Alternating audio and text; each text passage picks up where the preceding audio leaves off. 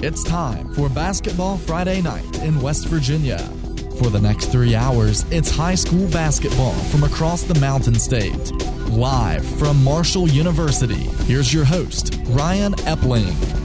We welcome you to Basketball Friday Night in West Virginia. Ryan Epling, Rick Marone, alongside Joe Linville. Who? I know, who is this guy? Coach Marone, nice to have you on Basketball Friday Night in West Virginia again. Well, glad to be here and dressed for the occasion. Santa gave me the night off, and I'm here to spread good cheer tonight. All right. Hey, you know, we are just a few days away from Christmas. A lot of schools are finishing up their pre-Christmas, pre-holiday schedules tonight, a few games tomorrow as well. And I'll get with Joe Linville here in just a moment, but Coach... just from a coaching perspective, you've got a situation here where you're in a holiday season. It happens every year about this time. But how do you handle that? Do you give your kids a little bit of time off? Do you kind of feel about how your team is performing? Yeah, I think you got to just kind of take it based on your individual team. We actually we'll have a couple of days off over the weekend with Christmas being on Monday. We gave them a couple of days off. We went really hard at it this week, and then we're in a holiday tournament next week, and then we've also got a regular season game next weekend. So we really dive back into it. And I tell you, Ryan, a lot of it depends on the maturity of your team, too. We have a lot of young players. We really probably need to be in there, but you still have to balance that with family time and other things like that. But teams that are a little bit younger and inexperienced, I think, are a little bit behind the eight ball because they're really not into the flow yet, and then you have a break in there. So it's tough, but it's interesting to try and work it out. And, Joe, there is a lot of stop and go to the basketball season when you consider that practice starts right around Thanksgiving.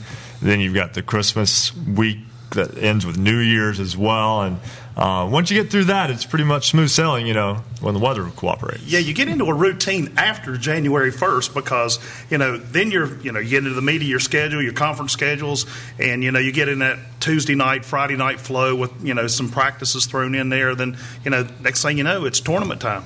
Well, this is the fastest 3 hours in radio. We do have a full slate for you tonight, as always. But as always, it also starts with our first look at the Marshall University Sports Journalism BasketballNight.com scoreboard.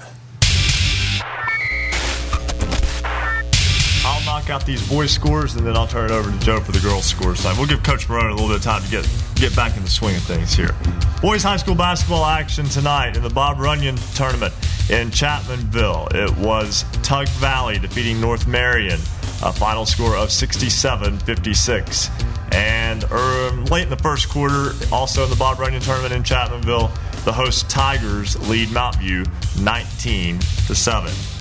The Man Hillbillies pick up a victory in the Sherman Christmas Tournament consolation game, defeating Liberty Raleigh tonight 75-65. Man, which broke a year-long losing streak earlier in the week, now 2-3 on the season. Also tonight, Woodrow Wilson defeats Kennedy Catholic, Pennsylvania, 54-43 the final in that one. The Flying Eagles are 4-0. Oak Glen picks up a 75-44 victory over the Blue Dons of Madonna. Also, boys high school basketball action tonight. It was Bluefield all over Pikeview. Final score of 80-44. Steubenville Catholic Central Ohio squeaks out a game against Cross River rival Weir as Steubenville Catholic Central gets to win 58-56 over the host Red Riders.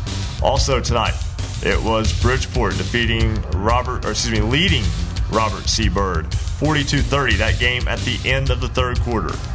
Also finals tonight, the two Fairmont schools both pick up victories. East Fairmont defeats Lindsley 63-49. The Bees beat the Cadets tonight. And it was Fairmont Senior handing Philip Barber its first loss of the season in convincing fashion. The Polar Bears go to 5-0 with an 84-55 victory over the Colts. Also a final score tonight, a tight win in Fayetteville as the Pirates defeat Midland Trail 49-46. Late in the ballgame, it is George Washington leading the Circuit Riders of Wesley Christian 68-47. Also tonight, final score, Greenbrier West defeats Richwood 78-46. Final, it was Brooke defeating John Marshall 38-33. At the end of the third quarter, Mineral County Showdown, Frankfort leads Kaiser 45-27. Also, at the end of the third quarter, a big showdown at Willie Akers Arena at the Logan Fieldhouse, where the host Wildcats lead visiting Westside 39-31, the score in that one. Parkersburg South picks up a big victory at home over Parkersburg. Final score of 51-46 as the battle for Parkersburg supremacy for now belongs to the Patriots. Also tonight, Ravenswood defeats St. Mary's 90-55. It is at the half. Wheeling Park leads Steubenville, Ohio 38-25. And a final score, Winfield all over Sissonville tonight, 94-76 Generals. Pretty good. And we just had a final in on that. Logan defeated Westside 65-52 at Willie Akers Arena. Now taking a look at the girls' scores, it was Tyler Consolidated. They go to 5-2 on the season with a 69-63 win over Williamstown. It was Nicholas County picking up a win tonight over Independence 64-33. The Martinsburg Bulldogs lead Hampshire at the end of the third quarter by a score of 36-32. The Morgantown Mohegans picked up a win over Spring Mills, 51-37. And it was Tennessee High from Tennessee defeating Spring Valley. That game is a final 62-52. And that's a look at your Marshall University Sports Journalism, BasketballNight.com scoreboard. Before we go to the phone lines, Coach Marone, any of those scores stick out to you this early on this Friday night? Well, I'll tell you what, of course, Tuck Valley, a big win there with North Marion in the tournament in Chapmanville. And then on the girls' side, kind of a little bit under the radar, but Tyler Consolidated getting a win over Williamstown. Williamstown was runner-up last year in Class A. Coach Sorrow does a great job, but that's a big boost for Tyler Consolidated, a big win for them there. You know, you look back a week, it was Mingo Central falling to Westside. Mingo beat Logan on Tuesday night, and tonight Logan beats Westside on their home floor in Logan. So, you know, a lot of activity in southern West Virginia as well. And speaking of activity in southern West Virginia, it's been a banner three-week period for the Bluefield Beavers. Class AA State Football Championship and an outstanding game in which they beat Fairmont Senior. Also, you know, had a Sports Center top 10 play in that, the number 3 play of the night. Truck Edwards' touchdown run in that game. But that means that the basketball team got a little bit of a late start in terms of being at full strength, but the Beavers are 4-0 after their win tonight over Pikeview. And joining us now on the phone is the head coach of the Beavers, Buster Large. And Coach Large, I know that with basketball season right up against football season, the success that the football team had, that may have given you guys a little bit of a late start, but one that I'm sure you're okay with. Very proud of what they accomplished, and you know, it's awful nice to bring another state championship home back to Bluefield. Now on the basketball side of things, your team off to a 4-0 start. Victories over Mount View, Princeton, Shady Spring, and tonight over Pikeview. And let's go back to that victory over Shady Spring. That was earlier this week. Shady Spring is a team that is you know, considered one of the better teams within Region 3. You get a 43-40 victory over the Tigers. That was really the only close game that your team has had to this point. Tell me how your team was able to come through in a grinded-out, low-scoring type game. Well, you know, we knew they were very much improved, and they worked very hard this summer. And, you know, we have the same type program, and you know, we're very fortunate to get that win, and you know, we're just looking forward to having a good week of practice next week and getting ready for the tournament in Beckley, which starts Thursday night. Well, we were just talking with Coach Marone here a moment ago about how you handle the Christmas break, and then you've got New Year's coming up. You've already had Thanksgiving that falls within your practice window, and not to mention you had the football team having a success too. It's a lot of stop and go this time of year until you get past the new year. How do you handle that with your team? Do you give them a little more time off right now, or is this a time where you kind of give them the holiday itself and then right back to work? Well, really, we have only had probably 10 days of practice with football players. And so we're still working, to get some things worked out and trying to get a good rotation. And, right now we're very happy to be 4-0, but like I say, it takes time, and, it's a lot different than going 1st and 10 for 10 yards or running down a court, for 8 to 12 seconds. You don't get to stop every 4 seconds, really, in basketball, or every 10 seconds. Or, yeah. No, sir. But we're very happy, to have the football kids back, and they're doing a great job. And Mookie Collier had a great game tonight, and we're very proud of him and his accomplishments, and very proud of what the football team accomplished also.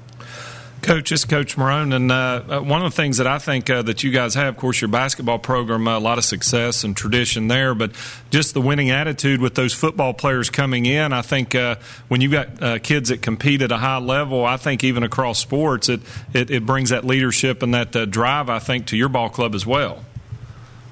Well, I cannot ask for better leadership than we got right now. We got Chandler Cooper, who was quarterback on the state champion Bluefield High School Beavers this year. And then, obviously, Mookie Collier, who just had an absolutely outstanding year. And, to have those two young men coming in and going from a state championship in football to, potentially having a great year in basketball is just outstanding. Buster Large, head coach of the Bluefield Beavers boys basketball team, joining us here on Basketball Friday night in West Virginia. And take me through, you were talking about the Beckley tournament coming up. Take me through what your team faces in that coming up, I believe you said next Thursday. Yes, sir. We play Thursday night, 28th, against Woodrow Wilson at 8 o'clock. And I think there's two Christian schools tipping off at 6 o'clock. And from my understanding, both of them are extremely talented. And, I don't know a whole lot about them, trying to find information every day, but I think we're going to have our hands full both days. Coach Large of the Bluefield Beavers, 4-0 to start this season. We thank you for taking time out to join us tonight. We congratulate you on your victory tonight over Pikeview as well, your 4-0 start, and we wish you guys the best of luck throughout the season. We'll probably catch up with you again maybe after the new year. Yes, sir, and I want to tell you, I think you guys do an excellent job, and it's awful nice to listen to your program, and a lot of great teams out there in southern West Virginia and the state of West Virginia. We greatly appreciate that. And I do want to mention real fast that it is a Bluefield grad that does help us out quite a bit behind the scenes, and Marcus Constantino. So big thanks to him as well. And, again, that's Buster Large, head coach of the Bluefield Beavers. We appreciate him joining us here tonight on Basketball Friday Night in West Virginia. And, Coach Marone, you mentioned it, and I do think it's true about how success goes across sports. And it's not necessarily that a kid might be skilled at the same level in multiple sports, but there's an attitude and a competitiveness and a drive that can translate from sport to sport. Yeah, and I think it's a real thing, and it's a tangible thing. And you heard Coach Large there talk about that influx of those kids that have experienced success. And like you said, Ryan, they may have been a star player on the football team. They might fill a role on the basketball team. But, Joe, I tell you what, it's that ingredient, that chemistry, and it's a winning attitude. And there's just something different about it, having coached them and having played as well. You bring that to the table, and you're hard to stop. And, of course, they've got great athletes there at Bluefield and a lot of talent. But I tell you, you sprinkle in that leadership and that winning attitude, it's hard to stop. It's just bred into them. I mean, how else can you describe it? You see these kids year after year, that are successful on the football field. And he was just talking about Mookie Collier. Kid's a speedster. He's like lightning going down the field. And then you put him on the basketball court, and he's quick there. And he just brings a lot of excitement to a program. And that happens in a lot of schools. Yeah, I tell you what, Ryan, and a hot topic, if you're on the internet any time at all, is this multiple sports argument that's going on. Urban Meyer's one of the biggest proponents of playing multiple sports. They recruit, I think, 85 to 90% of the incoming classes. He encourages kids to play multiple sports. And when you see that, it really kind of flies in the face. Not if a kid's not interested in playing other sports, but I think when you get people specializing in one sport and thinking that's going to propel you to I really think you're missing out on it. Plus that experience of being in high school. You go through one time Some of these kids are going on to the next level, many are not.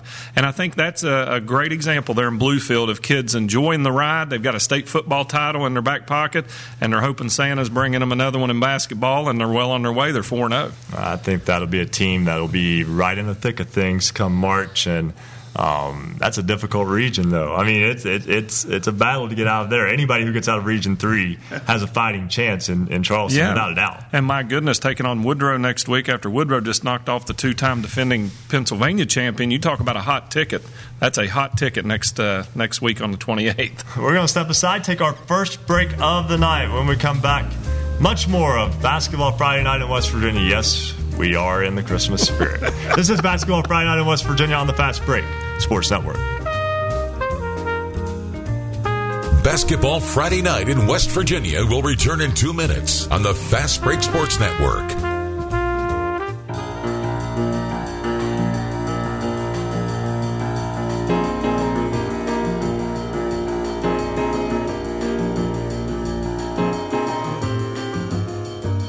For scores online, all of them in West Virginia, visit basketballnight.com. The Marshall University Sports Journalism degree is designed for you to find a job to put your knowledge and training to work after graduation. The program allows for students to concentrate in one of three exciting areas: print, public relations, or broadcasting. Our curriculum features skill-based courses and prioritizes hands-on, real-life experiences that not only expose the students' work to the public, but also to sports journalism professionals who are willing to provide crucial feedback and career-launching advice. Marshall has 15 varsity teams that afford sports journalism majors the opportunities to cover them in any media format, including text, online, photo, radio, or video.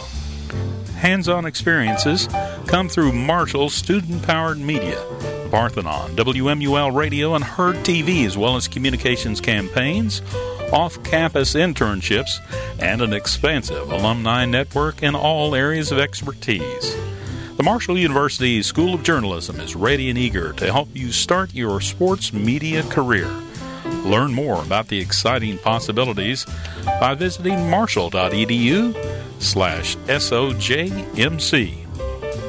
Join us on Twitter @hoops_roundup, @hoops_roundup, and you can call us tonight toll free 855-78-HOOPS.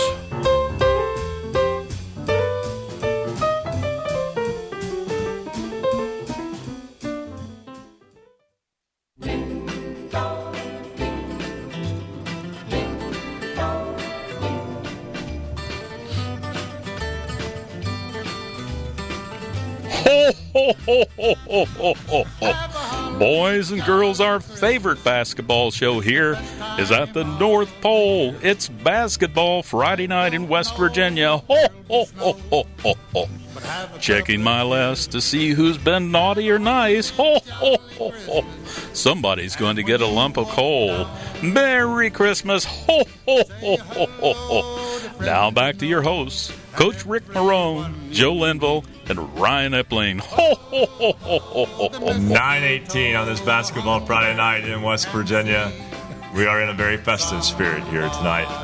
Just a few days before Christmas, the day before Festivus. If you're not in the Christmas spirit now, you will be by the time the show is over this evening. Right. And I do want to mention, if you're listening on the radio, you're not able to see the job that the folks have done with our set here tonight. But we've got Christmas lights. We've got packages. I believe those were presents. Yeah. I don't think there's anything in there. I don't see your name on any of them. But no. But that was disappointing. But anyway, the set looks tremendous. Big thanks to them. Joe's got his Christmas tie on. Coach Marone's got the Santa hat on. And I just wore a... It looks like a Christmas package. No, it looks like a wrapping paper, you know. I didn't have a Christmas tie like that I could find in a hurry because... Lord knows I don't necessarily always put my outfit out early enough in time for this show sometimes, and just could not find the time I was looking for it. But anyway, it works. We're here on Basketball Friday Night in West Virginia, 9:19 on the program. Again, with you until midnight, and happy to have you along with us. If you want to join in on the show with us tonight at any time, you can do so. All you have to do is dial in 1-855-78-HOOPS. That is 855-784-6677. You can also join us on Twitter at @Hoops_Roundup. You can always go to basketballnight.com. You can text us scores. You can email us scores. Scores@basketballnight.com. All of that is available. We've made it completely to the point where there is no excuse to not be able to do it. User friendly. Yes. Yes, we are accessible. We are very accessible. So all you've got to do is kind of step out there and make an effort to do so. And before we get back into the thick of the program, I want to do want to mention, and Joe, we'll talk about this here for a moment now, and we'll bring Coach Marone in on this as well, because he knows the situation too. Very well. But Wayne Ryan, of course, this is his second year out of coaching. He was a longtime girls basketball coach at Summers County, very successful there. They won over 100 straight games at one point. He's now with the SSAC, but Joe, Summers County not letting him go without at least putting a tribute to him every time they take the floor. Yeah, they had a game last Friday night, actually, while we were on the air at Summers County, and they brought, of course, the current team and a lot of his former players to the gymnasium, and they actually named the court the Wayne Ryan Court, and marked it and presented him with the presentation of plaque to honor that. He had 6 AA girls state championship titles. He was 447-100 as a girls coach there at Summers County. So had a heck of a career, and they had some outstanding basketball teams because, of course, they met, some of our schools that we follow, and, at times they just literally blow them off the court. But anyway, congratulations to Wayne and, the folks there in Summers County for honoring him. Yeah, I tell you what, we were 1-1 with him in the state tournament, so we were a lot better than most. We beat them one year in the semis, and then they got us in the quarters one year. But Coach Ryan was really one of those that kind of set the standard for girls basketball and really reached new heights. When you talk about 100 games in a row, Ryan, that's mind-boggling, I can tell you, as a coach. Secondly, starting out at Hinton High School, which is where he was at when he first got going, and just the standard they set for that long of a time is just – I don't know that you'll see that again. I mean, you see teams that will be consistent over a short period of time, but he had a style of play, and like you said, if you weren't ready for it, you could just totally get run out of the gym, and they put up some gaudy numbers. I know sometimes, and I can say this, being a fellow coach with Coach Ryan and being a friend of his, there was times that people would get a little rankled when you're throwing up 90 and 100, but he was up front. I mean, that's what they did. They come at you for 32 minutes. They played hard, and you better bring it and bring you lunch when you come, because you were going to be there all night to go at it. So hats off to him. What a great honor there in Hinton and Summers County. And, again, if you look at girls high school basketball in West Virginia, there's some names up there kind of on the Mount Rushmore of coaches, and Wayne Ryan's definitely one of them. So, big tip of the hat to him. What a great honor. And, Coach Marone, I think you can relate to this to a degree. Summers County was a AA school that dropped to single A, declining enrollment, and the way it was reclassified 4 years ago.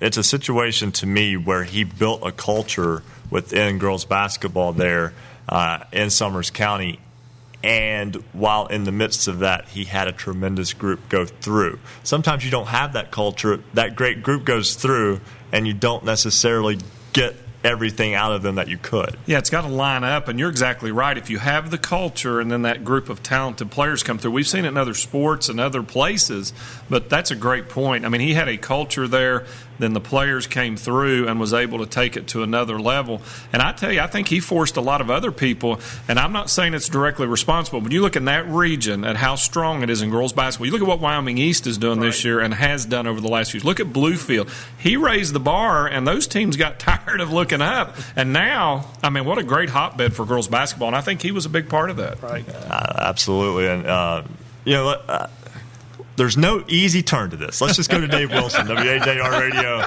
in Morgantown. Dave, I tried my best to come up with a nice little transition there for you from talking Summers County's girls basketball. I just didn't have it in me. How you doing, guys? Doing great. Dave, the Morgantown Mohegans 3-2 on the season. And that was going into tonight. And we don't have a score on that game with Schroeder just yet. Well, they did win. I don't have my notes in front of me. Morgantown picks up 44-30, I believe was the final, guys. 14-point win. And what was a slugfest type of game, taking on Schroeder out of Cincinnati. Morgantown defensively in the second half holds Schroeder to 2 field goals. The offense for Morgantown is going to be a work in progress throughout the season, but tonight they were able to slug one out and pull out the win. And this is the ball club now at 4-2, but coming off of a loss last night to Fairmont Senior. That's a very good Polar Bear ball club. Also, though, has a win over Buchanan Upshur, a loss to Parkersburg, a win over Elkins. So basically, from what I'm seeing, this team is beating the teams that it should and struggling against the top-notch teams on its schedule to this point. Is that maybe a fair assessment of a team that's trying to kind of get its legs underneath it and figure out where it stands in AAA basketball this year? That's fair enough. Yeah, you're exactly right. Taking on a Fairmont team last night that I would put up against any team in the state, AA, AAA, it doesn't matter. They got some top-notch players on that team. When you're talking Zion Dobbs, Tavon Horton, Jalen Bridges, guys who are getting Division I interest, guys who are drawing interest from Marshall and WVU. So last night's game, guys, Morgantown defends well, eventually runs out of gas towards the end of that ball game, and those athletes for Fairmont are able to pull away and get the win. Tonight they're able to slug it out and get the victory. And if you followed the Magnolia teams with Dave Tallman Sr., and his son, Dave Tallman, he's not junior, he's just the younger Dave Tallman, I guess. Other Dave now Tallman. Now in his fourth year at Morgantown. The other Dave Tallman, right. They play defense, and that's what they build off of. And Morgantown, they'll defend, and they defended well tonight, again, limiting Schroeder to 2 field goals in the second half. It's not pretty at all right now. What's going to take time for Morgantown to develop this year is that offense and find that guy or guys who can be their leading scorers, who can be those guys and get to the rim. They lost their 2 leading scorers from last year's team that, falls to Capital by a point in the semifinals. So that they're looking for those guys. Cameron Selders may be that guy. He's been in double digits every game. He had 17, I think, tonight. So it's going to be a work in progress. But, guys, Dave Tallman approaches this as, I've got 31 exhibition games, basically, to get ready for the postseason. Not that he doesn't want to win those games, but he sees the bigger picture in getting this team ready to play in March, not necessarily having success in December. Hey, Dave, this is Joe Linville. Hey, I'm just looking at Morgantown's schedule. Of course, they get a pretty good break here, it looks like, over the Christmas holiday. Then next week, they face Buchanan Upshur. Then they face Wheeling Park, Parkersburg, and University, and the schedule keeps on clicking along. Does that long Christmas break, feel like that helps or hurts the team? I think, considering who they got coming up after it, I think it'll help them a little bit. Because they're going to need to defend very well against all those teams. It gives them an opportunity to work on those sets. They got to run a half-court set. They're not going to get up and down the floor on you. So it gives them an opportunity to work on those things, get a little bit of rest because they're going to need it. Wheeling Park is better this year. I think they're certainly a player in the region. University is a team, in my mind, that it's not a matter of if they get to Charleston, they're going to Charleston this year. This team that's put up 100 points already twice, loaded with seniors. So they got some stiff competition coming up once they get through the holidays. Dave Wilson, WAJR Radio in Morgantown, joining us now. And Dave, before we let you go, I want to brag on Dave a little bit. Dave's one of the hardest-working people in radio. Anyone who works the hours of Dave Wilson would understand. Let's just put it this way. Last Saturday, Dave was in Huntington doing the pregame for the Marshall Bowl game while at the basketball arena preparing for a basketball game to call on the Thundering Herd IMG Sports Network. So, Dave, we always appreciate you taking a little bit of time out to talk with us. And get some sleep, man. Good grief. Hey, and I went to Walmart today. That was a chore. Always, hey, Dave, always appreciate it. All right, guys. Anytime. All right. Merry Christmas. Got him. Dave Wilson, WJR Radio in Morgantown. We'll step aside for our second break. When we come back, we'll get a scoreboard update. We'll also talk with Fred Persinger II, the voice of the Woodrow Wilson Flying Eagles, who picked up a big victory tonight as Basketball Friday Night in West Virginia rolls on here on the Fast Break Sports Network. Basketball Friday Night in West Virginia will return in 2 minutes on the Fast Break Sports Network.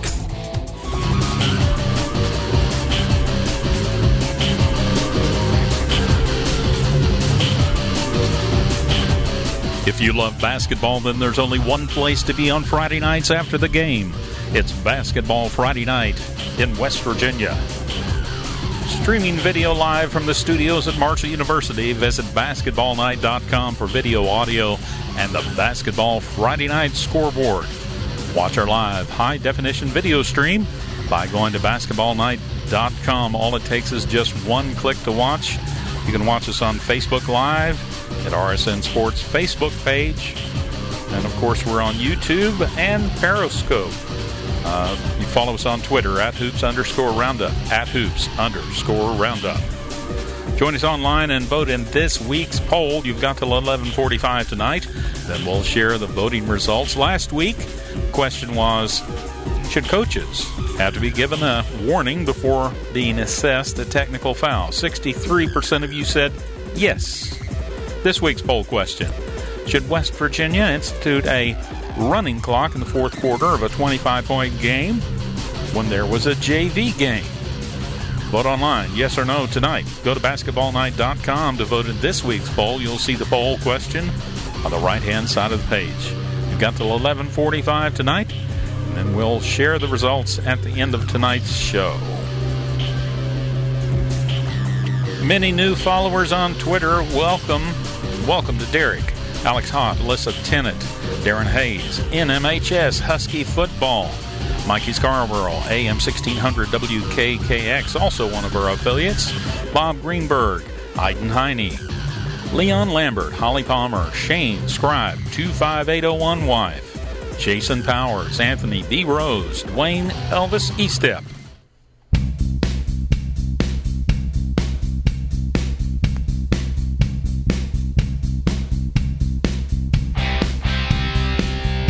Celebrating high school basketball around the Mountain State. You're listening to Basketball Friday Night in West Virginia on the Fast Break Sports Network. Now, back to your hosts, Bill Cornwell, Joe Linville, Coach Rick Marone, and Ryan Epling. 9:32 on this Basketball Friday Night in West Virginia. Ryan Epling alongside Rick Marone and Joe Linville. Happy to have you along, and already making progress on moving right on through this week's show. Again, we're with you until midnight here on Basketball Friday Night in West Virginia. Always a pleasure to be here. And one score that jumped out on the girls' side, and we'll get a full scoreboard in just a moment, was the Tyler Consolidated Williamstown game. We will talk with Brandon Gregory, WRSG, in just a moment. This time you get to follow Dave Wilson, Brandon. We'll get to you in just a moment, though. But first, it's time for another check of our Marshall University Sports Journalism BasketballNight.com scoreboard. Joe will give you the honors of doing the boys' games this time. Okay. In the Bob Runyon tournament at Chapmanville tonight, it was the Tuck Valley Panthers picking up a big win over North Marion tonight, 67-56. In Game 2, a minute 17 left in the third, it's the Mount View Golden Knights trailing the Chapmanville Tigers by a score of 62-25. Man, Hillbillies go to 2-3 on the season after picking up back-to-back wins with a win tonight over Liberty Raleigh, 75-65. The Flying Eagles of Woodrow Wilson pick up a win tonight over Kennedy Catholic of Pennsylvania, 54-43. Cameron picks up a win over Bridgeport, Ohio, 77-56. Oak Glen winners tonight over Madonna, 75-44. It was the Morgantown Mohegans over Schroeder in that holiday tournament we was talking about a little earlier by a score of 46-30. Bluefield, big winner tonight over Pikeview, 80-44. Steubenville Catholic picks up a win tonight over Weir, 58-56. It was Robert C. Byrd, the Flying Eagles, falling to Bridgeport tonight in a tight one, 58-57. It was East Fairmont over Lindsley tonight, 63-49. The Polar Bears of Fairmont Senior pick up a big win tonight over Philip Barber, 84-55. It was Midland Trail picking up a win over the Fayetteville Pirates in another tight one. Correction, Fayetteville picks up the win in a tight one over Midland Trail, 49-46. It was George Washington over Wesley Christian, 66-47. Greenbrier West, the Cavaliers pick up a win over the Richwood Lumberjacks, 78-46. In a final, it was Brooke over John Marshall in a low-scoring contest, 38-33. At the end of the third quarter, the Golden Tornadoes of Kaiser trail Frankfort, 45-27. Logan Wildcats pick up another win tonight, 65-52 in a tight one over Westside. It was Parkersburg falling to Parkersburg South, 51-46. Ravenswood, big winners tonight over St. Mary's, 90-55. It was Wheeling Park over Steubenville, Ohio, 72-50. And the Winfield Generals pick up a win over neighboring Sissonville, 94-76. In girls basketball tonight, in the tip-off tournament in Petersburg, Moorfield defeated Pendleton County, 54-37. Also tonight, Gilmer County defeats Braxton County, 39-38, the final in that one. Cameron picks up a 44-22 victory over Clay Battelle. 20 points tonight for Courtney Walker in the win. Tyler Consolidated defeats Williamstown, 69-63. The Lady Knights now 5-2 as the Yellow Jackets fall to 4-2 on the season. We'll talk with Brandon Gregory about that game in just a moment. Nicholas County defeats Independence tonight, 64-33. It was Buchanan Upshur defeating University, 65-44. Martinsburg picks up a big victory over Hampshire, 54-39 the final. It was Morgantown over Spring Mills, 51-37. And also tonight, Tennessee High from Tennessee defeats Spring Valley, 62-52. That is your Marshall University Sports Journalism BasketballNight.com scoreboard. Of course, one of those games we mentioned was Tyler Consolidated's girls defeating Williamstown. Brandon Gregory of WRSG joins us on the program now. And Brandon, that is a big win tonight for the Silver Knights. Yes, it absolutely was. They didn't shoot the ball well the other night against Rich County and got beat. And tonight. Just played with a lot of guts. They shot the ball well inside the three-point line. They hit some threes, but did a nice job getting opportunities off pressure, off of really not even a trap so much. Just stealing the inbounds pass. Had a few of those. And, played well in the post. Had a little bit of trouble with Bethany Arnold from Williamstown. She's 6'1" and soft hands. Does a good job around the glass, uses her body well, and so Tyler Consolidated struggled with her. At one point, Williamstown was down 2 and rimmed out a 3 from the corner, and luckily Tyler Consolidated was able to get, really, it was kind of a tip, and Josie Jones got fouled along the baseline, was able to go down and sink 2 free throws. So it went from a situation where they could have been down 1 and probably should have been down 1, ended up going up 4, and they just kind of rode it out and finished up 69-63. This is a reloading team for Williamstown, but this is something that Coach Kathy Boggs and her group can definitely hang their hat on moving forward. It's not very often you beat Williamstown, and it was tied at half, 33-all, and they just, it was just one of those games where it was whoever had the most blood and guts was going to be the one that won.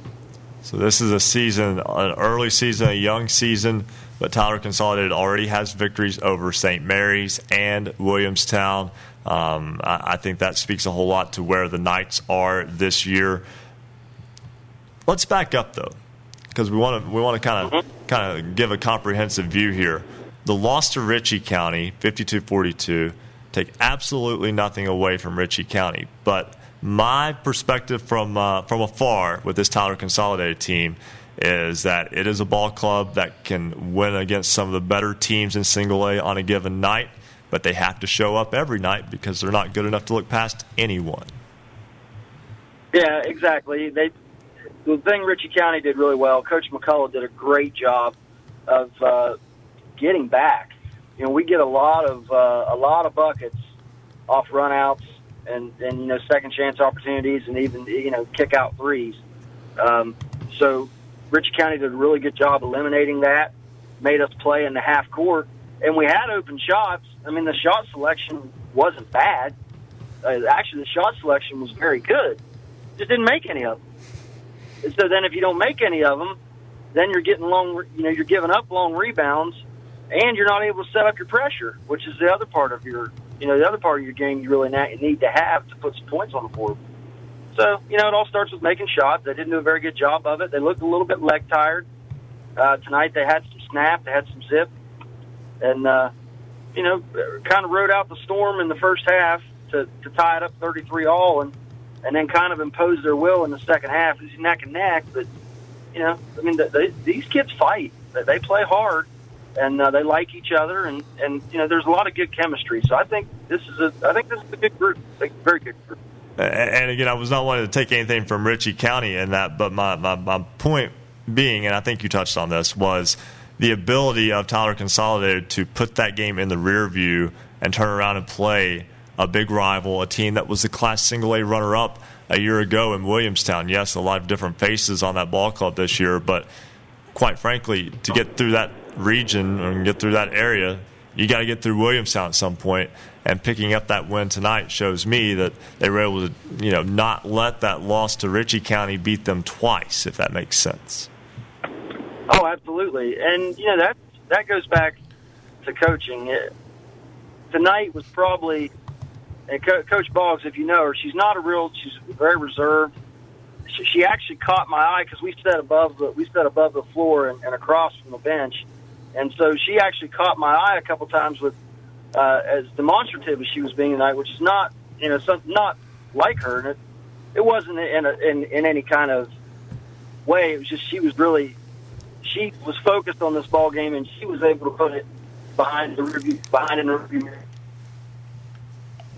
Oh, I think we're about to lose Brandon. Hey, Brandon, we appreciate you calling in. WRSG Radio Middleburn, as Tyler Consolidated's girls defeat Williamstown tonight. We wish you a Merry Christmas, and I look forward to talking to you again next week. I think we just kind of lost the cell phone signal there for just a moment. But, again, we appreciate him calling in. Let's go right back to the phone lines before our break. Big victory tonight for the Flying Eagles of Woodrow Wilson. Fred Persinger II, WJLS 99.5 in Beckley, joins us now on the program. And, Fred, first off, good to have you back on Basketball Friday Night in West Virginia. We hope you're enjoying the holiday season as we kind of get into it. And I think tonight, a nice victory for the Flying Eagles. Yeah, really, it was a good couple of days for Beckley up in the Morgantown tournament. Beckley played last night against Lee, Alabama, a team that was ranked number 1 in Class 5A in Alabama. It had not lost to an Alabama team. And they featured a kid that is probably going to go to West Virginia. Kobe Brown is his name, a 6'7 kid that has offers from North Carolina State, West Virginia. He's leaning towards West Virginia because he likes Bob Huggins. So he was... the opponent last night for Beckley, and Beckley held him to right around his average, and Beckley got the win 64-60 in overtime against that ball club. And then coming back this afternoon at 4 o'clock and played a team from Pennsylvania about an hour outside of Pittsburgh, Kennedy Catholic, the Golden Eagles, a team that is a two-time defending state champs. They have some kids that are getting some Division I looks. They start 6'7", 6'7", 6'5". And Beckley gets the win today, 54-43. So a really good 2 days for Beckley as far as getting some wins against some really quality opponents. And Beckley also, as we mentioned, undefeated on the early young season. And next week we know kind of a big time for them in terms of hosting a few games. Yeah, exactly. It's our holiday tournament. WJLS along with Little General together to host this tournament. We'll have... Beckley will play Bluefield next Thursday night at 8 o'clock, and then we'll play the winner of either Virginia Episcopal School or First Love out of Washington, PA. Those are two private schools that were in the tournament last year. They wanted to come back and play again. So they're back along with Beckley and Bluefield. So it's going to be a good tournament for Beckley, and Beckley starts a month-long homestand. We do not go back on the road until January the 28th when we play, or January 24th. When we play at Huntington. So from now until January 24th, all the games for Beckley will be played at this Armory Convention Center. And no one likes that better than a broadcaster. Especially in January. It plays well. Yeah, especially in January right here. That is exactly true. So, yeah, it's a good setup for Beckley right now. And, you know, Beckley being 4-0, I think a lot of folks that saw Beckley's schedule would think they would not be a 4-0 at this point because of the two teams that we just played. But Beckley's defense is Beckley's defense like it was, if you remember. I mean, they tonight we held the team that we played from Pennsylvania to 17 points in the second half. Beckley outscored them 34-17 in the second half. And the interesting thing about in this weekend games, both games, Beckley was down by as many as 15 points in the first half and came back and got the win. So that bodes very well for this Beckley ball club. We've got four players right now averaging in double figures. Eddie Christian leading the way for this Beckley team. Ty Walton coming back from the knee injury we missed the entire season last year. He's back playing well. Bryce Raffer, an outstanding shooter. He's averaging in double figures. And also Mikey Penn, another senior leader for this team. So Beckley's got some good athletes, good players, and they're playing that team defense, which Beckley is known for, and that's why they're off to this good start. Flying Eagles have it rolling early on. Fred Persinger II, WJLS Radio, 99.5 in Beckley. We thank you so much for joining us. And, Fred, have a Merry Christmas. You too, buddy. Appreciate it. We'll talk soon. All right, sounds good. Again, Fred Persinger II. We'll be back after break three here on Basketball Friday Night in West Virginia. We'll talk with Eric Little, WVVV, in Parkersburg. Big game there between the Big Reds and the Patriots. Ethan George, WVXS, in Grant County. We'll talk Moorfield, Pendleton County, Petersburg, Union Schools. That's all when Basketball Friday Night in West Virginia continues. In what is not a winter wonderland, it's 55 degrees in Huntington right now on the Fast Break Sports Network. Basketball Friday Night in West Virginia will return in 2 minutes on the Fast Break Sports Network.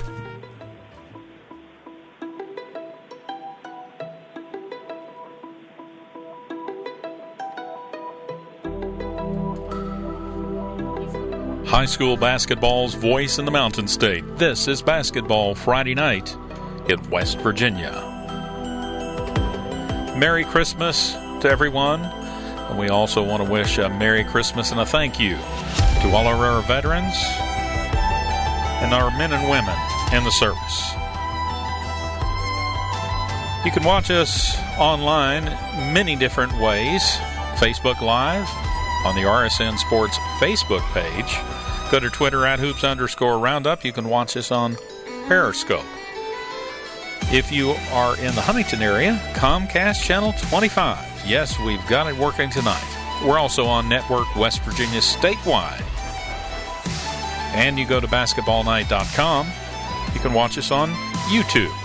And, of course, we're on great radio stations throughout the Mountain State. We'll tell you all about them at the top of the hour. You can get your pictures featured on our video stream. We want you to send them to us. You can send them to us at Twitter, on Twitter using @hoops_roundup. You can send them to RSN Sports on their Facebook page. And we work together to get all those in the video stream. Some of the ones you're watching right now, if you're watching, have been sent in to us this week. Thank you very much for that. We also want you to sign up for the Daily Hoops Roundup. That's part of basketballnight.com. Every day, we recap the day's scores just for you on all the teams in West Virginia. Go to basketballnight.com, sign up for the Daily Hoops Roundup. It's all there just for you. Basketball Friday Night in West Virginia. Merry Christmas.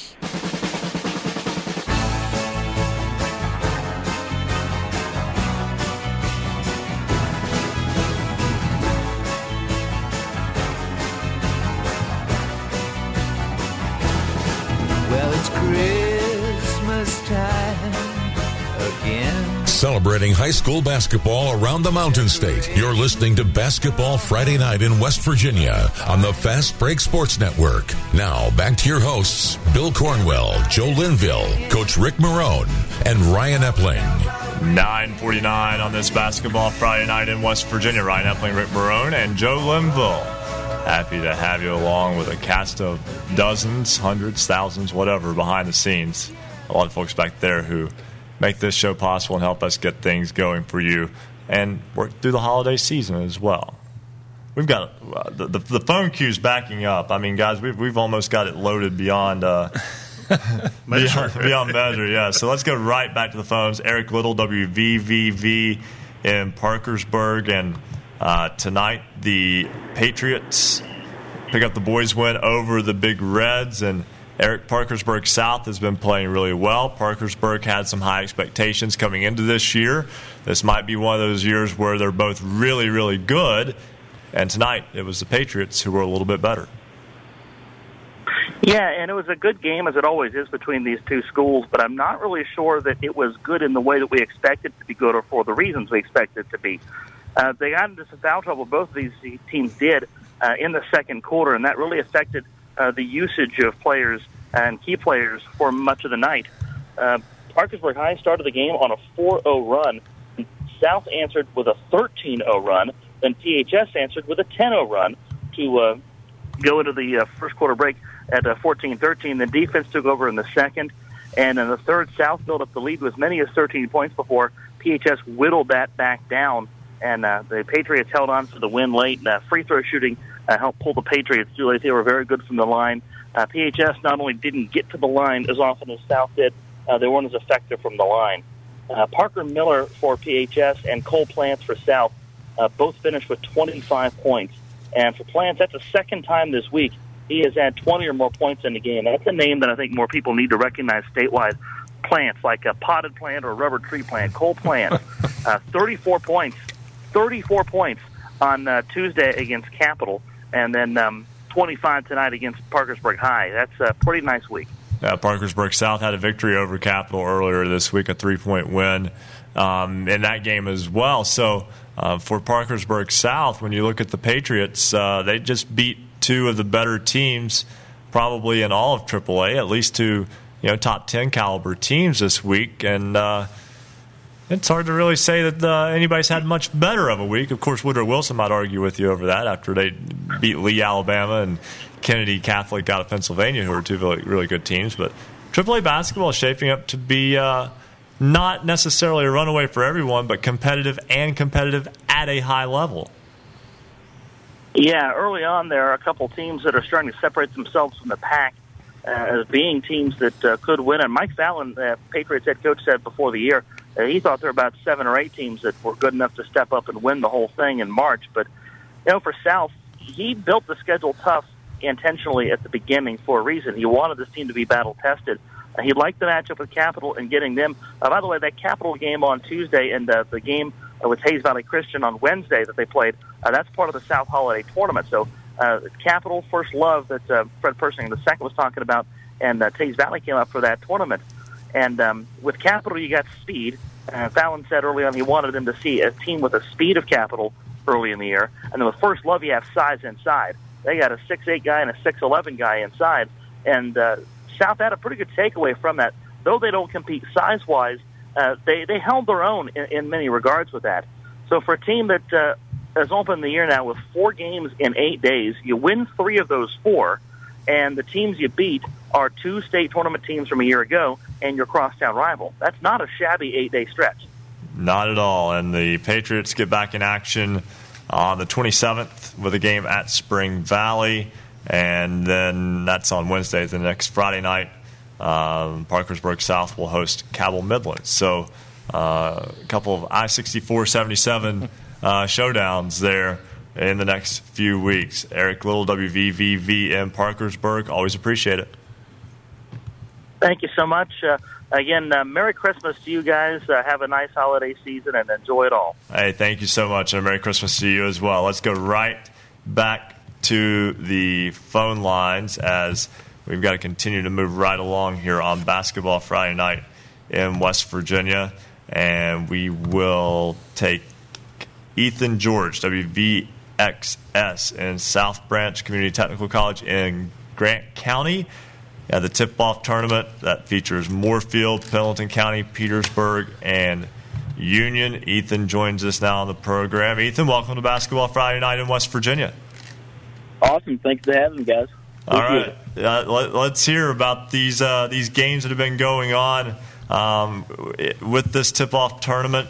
I know that we've been going through the scores throughout the night, and really the only thing that has surprised me from a standpoint of, and we joke about this with Sam Blizzard all the time because it always seems like Moorfield and East Hardy are playing each other in boys or girls every Friday night. That's not the case right now, but the tip-off tournament, you had Moorfield picking up a win over Pendleton County, Petersburg picking up a big victory over Union tonight.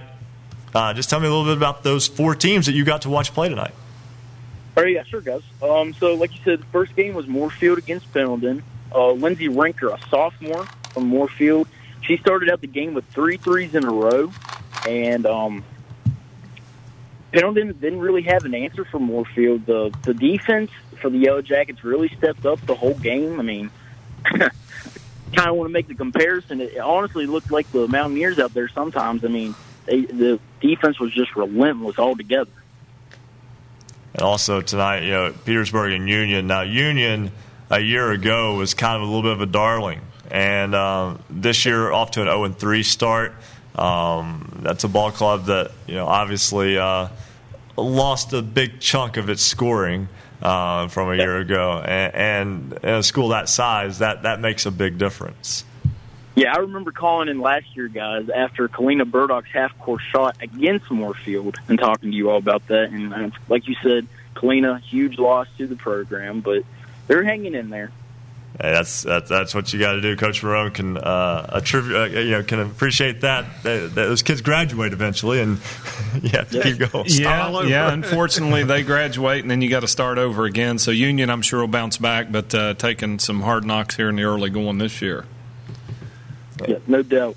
Ethan George, WVXS, we always appreciate getting to talk with you and getting to talk to some of the small schools that are in that little area of West Virginia in Grant County, and talking about, you know, Pendleton County, Moorfield over in Hardy County, and Petersburg has had a nice little run over the last decade or so as well in AA. So that's a program we like to talk about, and obviously there's always a spot in our hearts for the small schools such as Union. So, Ethan, thanks so much for calling in. Merry Christmas. Thank you, guys. Merry Christmas, guys. All right, once again, that was Ethan George, WVXS. We don't have enough time to go back to the phones just yet. We'll talk after the break with Dylan Godet of the Buccaneer Sports Network, the Buchanan Upshur girls, picking up a win over University. We'll talk with Bill Nestor, WPDX Radio in Clarksburg, Robert C. Byrd, and Bridgeport. He had the call of that tonight. We are almost a third of the way through this program already. It is the fastest 3 hours in radio. And before we go to break, guys, Joe, when you lose someone like Kalina Burdock at a school such as Union, where it's a small school, that's not one you just replace in 1 year. You kind of have to build toward it again. And I've seen that happen, you know, time and time again. And it's just something you have to work through. I mean, you know, sometimes you get some good kids coming through, and sometimes the talent's not so great. You have to just, you know, play with the cards you're dealt. There you go. We'll step aside for a break. We'll come back with Hour 2 of Basketball Friday Night in West Virginia after this. Basketball Friday Night in West Virginia will return in 2 minutes on the Fast Break Sports Network.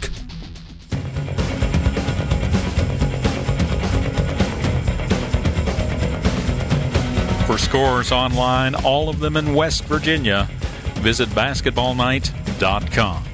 Special thanks tonight to all of our affiliates. You can listen on great radio stations throughout the Mountain State, including our newest affiliate, 103.7, Jack FM, WQWV in Fisher, the Valley's Watchdog, 1600 AM, WKKX in Wheeling, 1370 AM, WVLY in Moundsville, Jackson County's home for Southern Gospel, Singing News Radio, 92.5 FM, WTHM LP, Ravenswood, Ripley, Knights Radio, 91.5 FM, WRSG in Middleburn, Talk Radio, WRNR, Martinsburg, 740 AM, 106.5 FM. Classic Hits, 106, WHFI, Linside, 106.7 FM. 95, The Sports Fox, WBES, Charleston, 950 AM, 101.9 FM, and 1290 AM, WVLW in Logan. Light Rock, 93R, WRRR, St. Mary's, 93.9 FM. The Ticket, 102.3 FM, WMTD in Hinton, 98.5 FM and 101.5 FM, WQAZLP, Edmond, Beckley, 101.7 FM WYAPLP Clay.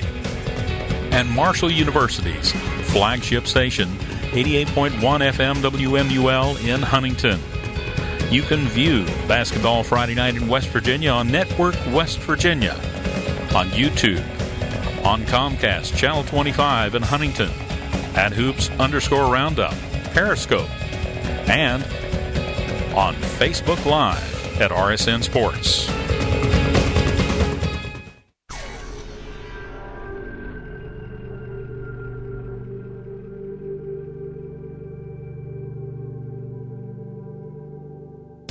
Welcome back to Basketball Friday Night in West Virginia.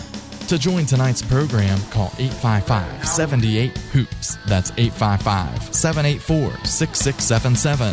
Follow us on Twitter at Hoops_Roundup for all the scores all the time. And visit basketballnight.com for a comprehensive look at schedules and standings for every team in the state. Stay tuned. Another hour of Basketball Friday Night in West Virginia begins right now.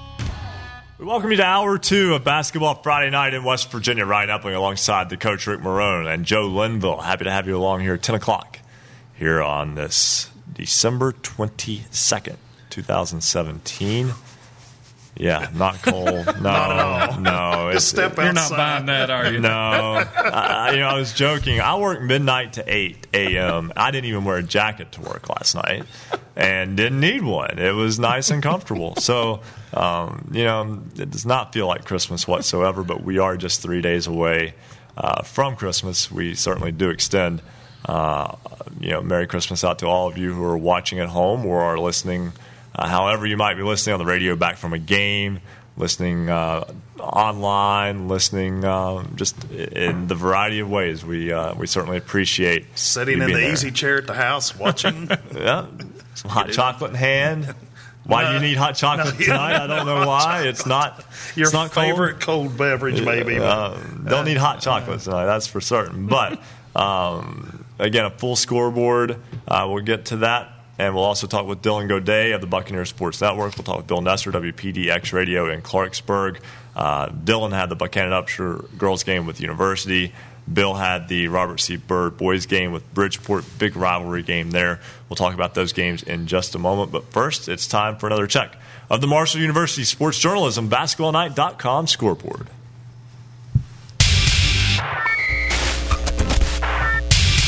Boys scores from across the Mountain State on this final Friday before Christmas. It was Tug Valley defeating North Marion 67-56 in the Bob Runyon tournament in Chapmanville. Also tonight, it has gone final. The host Tigers of Chapmanville Regional defeat Mountain View 71-35. That sets up Chapmanville Tug Valley, Mountain View North Marion tomorrow.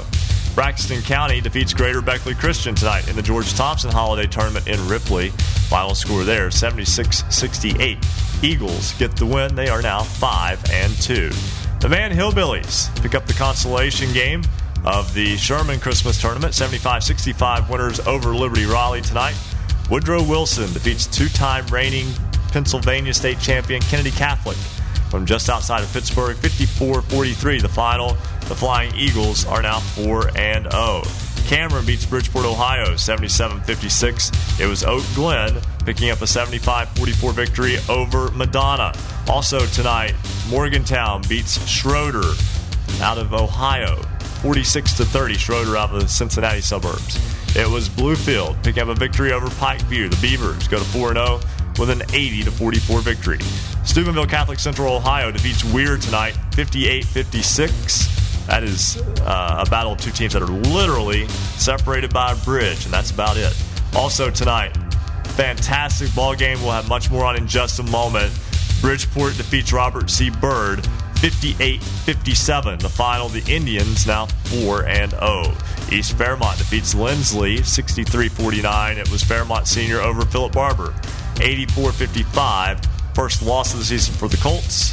Polar Bears now perfect, 5-0. Fayetteville defeats Midland Trail, 49-46. It was George Washington defeating Wesley Christian, Kentucky, 66-47. Also, Greenbrier West beat Richwood, 78-46 tonight. Another final score was South Harrison over Harmon, 62-42, as the Harmon Panthers fall to 1-4 South Harrison, now 1-1. Wyoming East defeats Independence tonight, 82-31 the final. Brooke, a 38-33 winner over John Marshall. Frankfort wins the Battle of Mineral County over Kaiser tonight, 58-35 the final in that one in short gap. Also tonight, Logan defeats Westside, 65-52, a 13-point win for the Wildcats at Willie Acres Arena. Nitro defeats Wayne tonight at Pioneer Gym, 69-48 the final. Wildcats a perfect 6-0. That's a sleeper team right now. Also, they won't be a sleeper team for long, though. Parkersburg South defeats Parkersburg, 51-46. It was Pocahontas County defeating Webster County, 60-53. Ravenswood picks up a home victory over St. Mary's. They are very tough in the pit.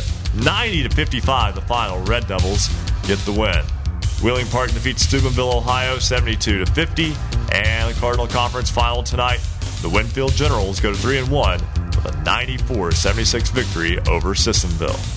On the girls' side of the scoreboard in the Petersburg tip-off tournament, it was the Moorfield Yellow Jackets defeating Pendleton County 54-37. In that same tournament, also a final, Petersburg defeated Union 65-26. Gilmer County fell to Braxton County, or correction, Gilmer County picked up the win over Braxton County 39-38. Cameron winners tonight over Clay Battelle, 44-22. Courtney Walker scored a team-high of 20 points. Corey Scott picked up 10 in that win. It was Williamstown falling to Tyler Consolidated, 69-63. It was Bluefield picking up a win on the ladies' side as well with a win over Pikeview, 60-54. Nicholas County, the Grizzlies, picked up a win over the Independence Patriots by a score of 64-33. Buchanan Upshur, the Buccaneers, pick up a win over the University Hawks, 65-44. Martinsburg winners tonight over Hampshire, 54-39. It was Morgantown. The Mohegans pick up the win over Spring Mills, 51-37. And in the final girl scorer in this round, Tennessee High from Tennessee defeated Spring Valley in the Doc Maples Tournament Championship game, 62-52. And that's a look at your Marshall University Sports Journalism BasketballNight.com scoreboard. Thank you so much for that, Joe. And let's go right back to the phone lines. Dylan Godet of the Buccaneer Sports Network joins us now on the program. And Dylan, the Buchanan Upshur girls have, obviously, we talked about last week having expectations coming into this season after a runner-up finish a year ago with so much returning. And tonight, a big win over University, 65-44. Yeah, another big win for the Lady Bucks. This is their second game against University early on in the season. In the sectional matchup there with University, able to pick up the second win. And it was a slow start for Buchanan Upshur. They fell to North Marion on Tuesday, lost there in the Big Ten, in a Big Ten game there. And North Marion looked very impressive in that game, slowed down Buchanan's pressure. That's what Buchanan's known for, is just pressing teams and forcing a lot of turnovers. But North Marion got easy baskets against Buchanan, and it kind of shocked the girls, and I think it was a good test early to get them prepared for some tough matchups, especially come tournament time. But they battled back tonight. Started out slow, down five after the first quarter, but they dominated the second half and outscored University 30-14 in the second half. So a great performance, again, by Lady Bucks tonight. And you mentioned being able to bounce back from that loss. I mean, Buchanan Upshur is considered by many the favorite in AAA, or at least among the favorites, with so much returning from that talented team from a year ago. And to lose at home to a AA North Marion, mind you, North Marion not your typical AA, but to lose 66-51, a 15-point game, that opened up some eyes as well. But tonight, able to bounce back with that 21-point victory were the Buccaneers. And I have to think experience helps when sometimes you have a setback and you don't let that carry over. Yeah, I would have to agree with that as well. I think it's the senior, of course, you've heard about her. Everyone's heard about her in the whole state there in Hannah McClung. She had 22 points tonight. It's just kind of cold there in that North Marion game. that she battled back. And I think a lot of that had to do, they were probably still thinking about that big win that the girls had on Saturday against Parkersburg, able to pick up a 65-38 win. And that was a huge win for the girls, the Parkersburg's second team in AAA, to just dominate them in that game. And then they came out flat against North Marion. But tonight, Hannah McClung played a great game. Again, mentioned her with 22 points. Lauren Bennett as well. It's been known that it's kind of the offense runs through Hannah with Buchanan, but last couple games, Lauren Bennett has stepped up. Tonight she had 19 points, 10 rebounds. This summer, Hannah was playing on a travel basketball team, not with Buchanan's travel team. She was playing on a statewide team there. So Lauren was the scorer for the Lady Bucks this offseason. I think that really helped her out, and she was that number one go-to player. So now Buchanan has two players they can give the basketball to, a bigger player there in Lauren out as a forward, and have her take it to the basket. And I think that's key, because when Hannah starts getting slow, the offense for Buchanan starts looking for other players, and Lauren stepped up tonight with a big game. So if they can find a couple other scores to complement the hard defense and the play from Hannah, again, this team's going to continue to grow and continue to impress as the season wears on. Obviously, takes more than one threat. Hannah McClung is an excellent number one threat, but when you've got someone else to go to as well, that makes your team even more dangerous. Busy week upcoming for the Buccaneers. Yeah, busy week. They have the holiday tournament at home. They continue the tough schedule. They will play Wheeling Park on December 28th as a part of Buchanan's holiday tournament, and then come back the next day to either play Spring Mills or Spring Valley. So quality AAA girls basketball tournament in Buchanan next week. So if you're around the area, definitely head out and check out that matchup. We'll have it on the radio as well. But again, Wheeling Park, tough team is, again, they're in our region. They're in Region 1 there for Buchanan. So again, this tough schedule continues. And with the win over University tonight as well, that puts Buchanan in the catbird seat to pick up home court advantage, which they've had the last three seasons. And it come sectional play, they have two more games remaining in their section against Morgantown. If they're able to pick up one of those, I believe they secure the section there. So that's something to look out for as well. Should be a lot of fun. I know it's an excellent opportunity in Buchanan right now for folks to just enjoy this season, and the postseason will get here fast enough. That's Dylan Godet of the Buccaneer Sports Network. Thanks so much, Dylan. Merry Christmas to you. Thank you as well. Merry Christmas to you all. I appreciate it. Let's go right back to the phone lines. Bill Nestor, WPDX Radio in Clarksburg. Fantastic ball game tonight between Bridgeport and Robert C. Byrd. And Bill, the Indians remain undefeated with the very tight win, getting the one-point home victory tonight.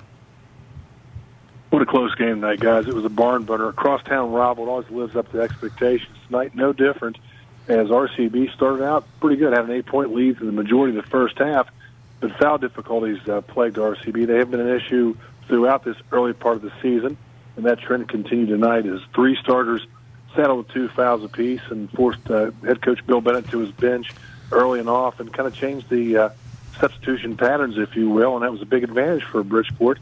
RCB held a 1-point lead at the break, but Bridgeport jumped out in the third quarter to a 13-point spread and looked pretty solid. Their defense was impressive tonight. The Tribe held Robert C. Byrd to single digits in the second and third quarters, respectively. That third quarter was a key quarter for Bridgeport, outscoring the Flying Eagles 18-5 in that stanza. But RCB came back in the fourth quarter behind 5 3-pointers from Tanner Kennedy, cut that deficit to a deuce, but Bridgeport had some big free throws down the stretch. As a matter of fact, Bridgeport really had an advantage to foul line on the game, scoring 14 points from the charity stripe. Robert C. Byrd just had 2. So really it came down to a nail-biter at the end, and give credit to Bridgeport for pulling out a big win. Those games can be difficult to lose, but I think they're more important just to play in at this time of year, because those are the types of games you get in the postseason, those nip-and-tuck type games, and anytime you have experience in those, it cannot hurt. Ron, you're exactly right. And the thing about this RCB team that you got to remember, you're starting a pair of freshmen, and you've got several freshmen in the mix getting a lot of playing time. So everything is a thirst for them. This Wednesday, was their first home win. This is their first varsity experience in a crosstown rival game. Next week at Musselman, their first true real road test. So every game seems to provide a first for these guys. And when you get to the midway point, maybe three-quarters way through, these freshmen will log enough minutes to be more like sophomores, and you expect more from them. But right now it's kind of a growing curve, and they're getting a chance to get their feet wet early and often. So it's definitely an opportunity for this team to learn to play together, because you've got a good mesh of really quality upperclassmen with these younger guys. So just getting a chance to get them playing well together, that's kind of the big thing for them right now. And you lose a tough one, it is a heartbreaker, but the key is Coach Bennett won't let them get down on this one. They'll learn from it, they'll build from it, and move on for next week. And next week, a game with Oak Hill, who is off to a fantastic start. Oak Hill makes the trip up to Clarksburg, and then that's on Wednesday, and then Friday the Eagles make the trip over to Musselman, over to Inwood. So they'll enjoy that trip. Oh, that'll be a lot of fun. I'm looking forward to that one. And that Oak Hill game is a rare 4 o'clock tip because of the distance there, and Oak Hill wanted to play it early, so that'll be nice, an opportunity to play an early game and maybe get out and scout somebody off later in the evening. And then, as you mentioned, making the trip to Musselman on Friday. So you've got a couple true tests next week, that's for sure. I should say Bunker Hill is actually where the school is, not Inwood. Inwood was where Denaro Marriott was from, former Marshall wide receiver, went to Musselman, and there you go. But Bill Nestor, always a pleasure. Merry Christmas, and we'll look forward to talking with you again next week. Hey, guys, thank you so much for having me on. Have a great rest of the show. Have a Merry Christmas, and I hope Ho-Ho treats you well. Hey, thank you so much. That's Bill Nestor, WPDX Radio in Clarksburg. We've got to step aside and take a break. When we come back, we will introduce you to this week's Standout Athlete of the Week. We'll also talk with Jordan Mounts. He had the Tug Valley North Marion game as well as the Chapmanville Mountain View boys game. And our buddy Bill Lusk of the Logan Banner joins us to talk about the Logan Wildcats and the Westside Renegades. Our resident referee, Bo Anderson's on hold. He's going to be there a while. This is Basketball Friday Night in West Virginia on the Fast Break Sports Network. Basketball Friday Night in West Virginia will return in 2 minutes on the Fast Break Sports Network.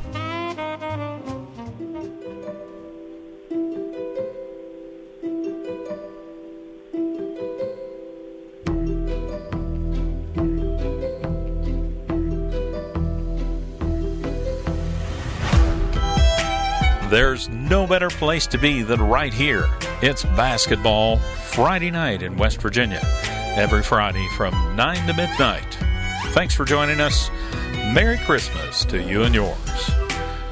Make sure you join us online tonight. Vote in this week's poll. You've got till 11:45 tonight, and then we'll share the voting results with you. Last week, the question was, should coaches have to be given a warning before being assessed a technical foul? 63% of you said yes. This week's poll question, should West Virginia institute a running clock in the fourth quarter of a 25-point game when there was a JV game? Vote yes or no. Go to basketballnight.com to vote in this week's poll. You'll see the poll question on the right-hand side of the page. You've got till 11:45 tonight to vote, and then we'll share the results at the end of the show. Make sure you join us and follow us on Twitter at Hoops_Roundup, at Hoops_Roundup. We want you to become part of the Basketball Friday Night in West Virginia family. Follow us on Twitter at Hoops_Roundup, at Hoops_Roundup. New followers this week include Hampshire Girls, Shar 304 Elite, Tim Buck, St. Albans High, Louis Cassis, Greater Beckley Christian, Tim Sprague, WCHS Sports Network, Robert Rainey, West Virginia Elite, Mama Burkett, Craig Masilli, Taylor Huddleston, Brian Flowers, Jason Spriggs, Mike Markham.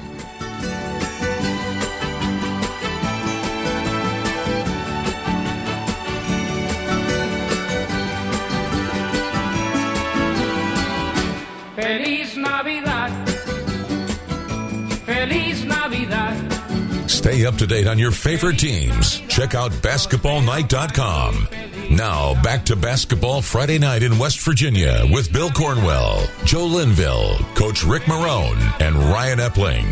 10:19 on this Basketball Friday Night in West Virginia. Ryan Epling alongside Joe Linville. Rick Marone will join us again, the coach Rick Marone. That's difficult to say sometimes, even though I've known him for 25 years now. But We bring in Luke Creasy with us. Luke, the sports director at WMUL Radio in Huntington, the student broadcast voice of Marshall University, and the host of the Fast Break Sports Network, our flagship station now at this point.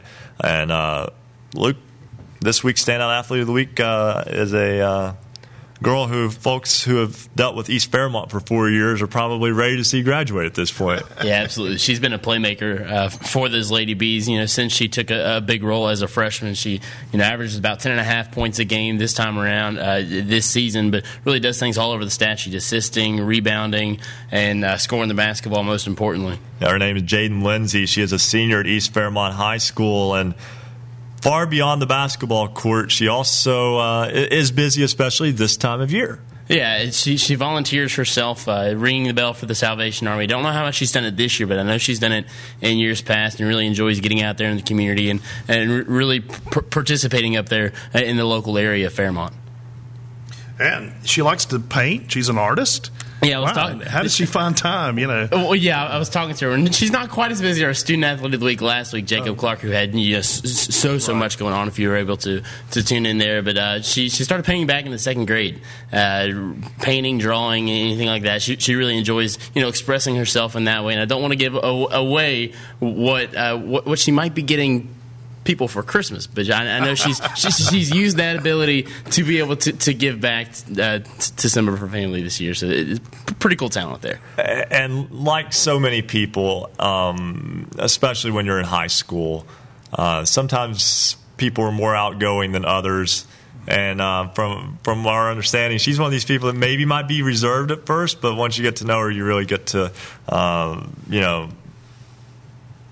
She really will come out of her shell a little bit and leave a lasting impression. Yeah, I think that it's one of those, it just has to take some time for her to warm up to. And I noticed even on a short phone conversation earlier on this week that, she really is a girl with a lot of character and a student athlete that brings a lot to the table, not only in regards to her performance on the court, but off the court as well. She boasts a 4.0 GPA.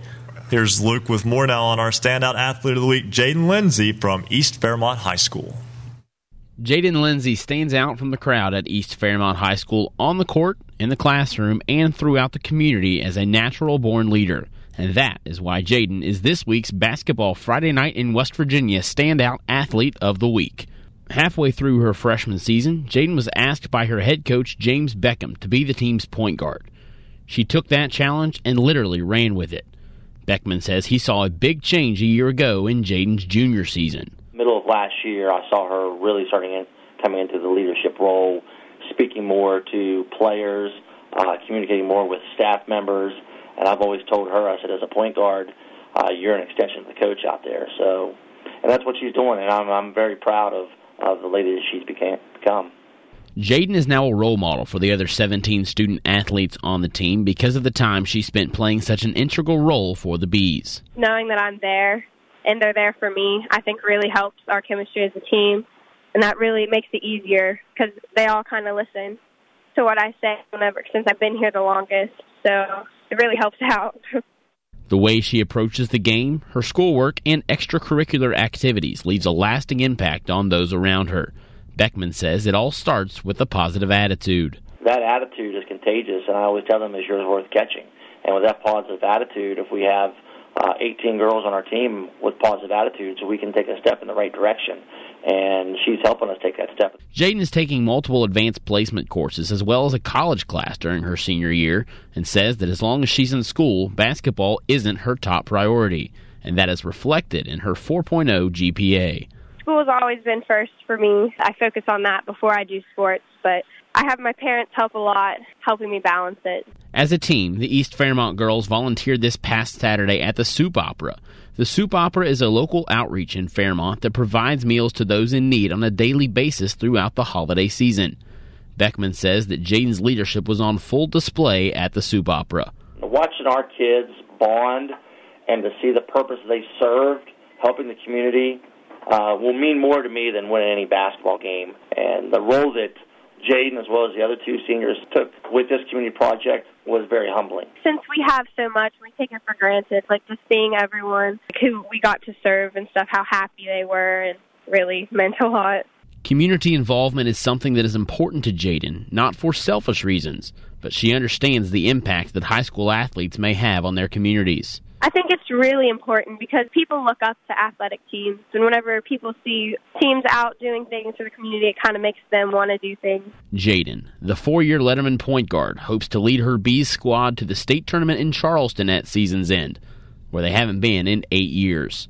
For basketball Friday night in West Virginia, I'm special correspondent Luke Creasy. Thank you very much, Luke. Good stuff there. Before we go back to the phone lines, I do want to mention real fast that earlier tonight, Marshall defeated Eastern Kentucky by a final of 91-71. I bring that up because junior guard John Elmore, who is from Charleston, he played for George Washington. He passed Hal Greer on Marshall's all-time scoring list, now 21st all-time in scoring at 26 points tonight. CJ Burks, who is a Hedgesville grad, had 25 points this season and a season high of 4 made threes. So the West Virginians doing well. Rondale Watson, who graduated from Greenbrier East, had once gone to Oak Hill. He scored 12 points in his first home game for Marshall. So the West Virginia natives doing good work for the Thundering Herd tonight as they get the win over Eastern Kentucky. You know, we talked a little bit about that last week. Glad to see more of these D1 colleges looking in locally at some talent. And winning with it, really, not just having it to have it, but to also have success with it, because those are really good basketball players. Let's go back to the phone lines to Jordan Mounts. He got to see some of the better basketball players in Double A and a few in Single A as well tonight.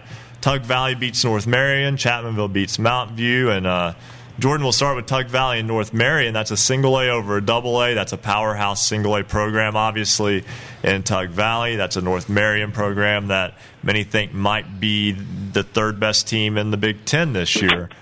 Big win for the Panthers in the Bob Runyon tournament in Chapmanville. Yeah, you know, guys, it was definitely a big win.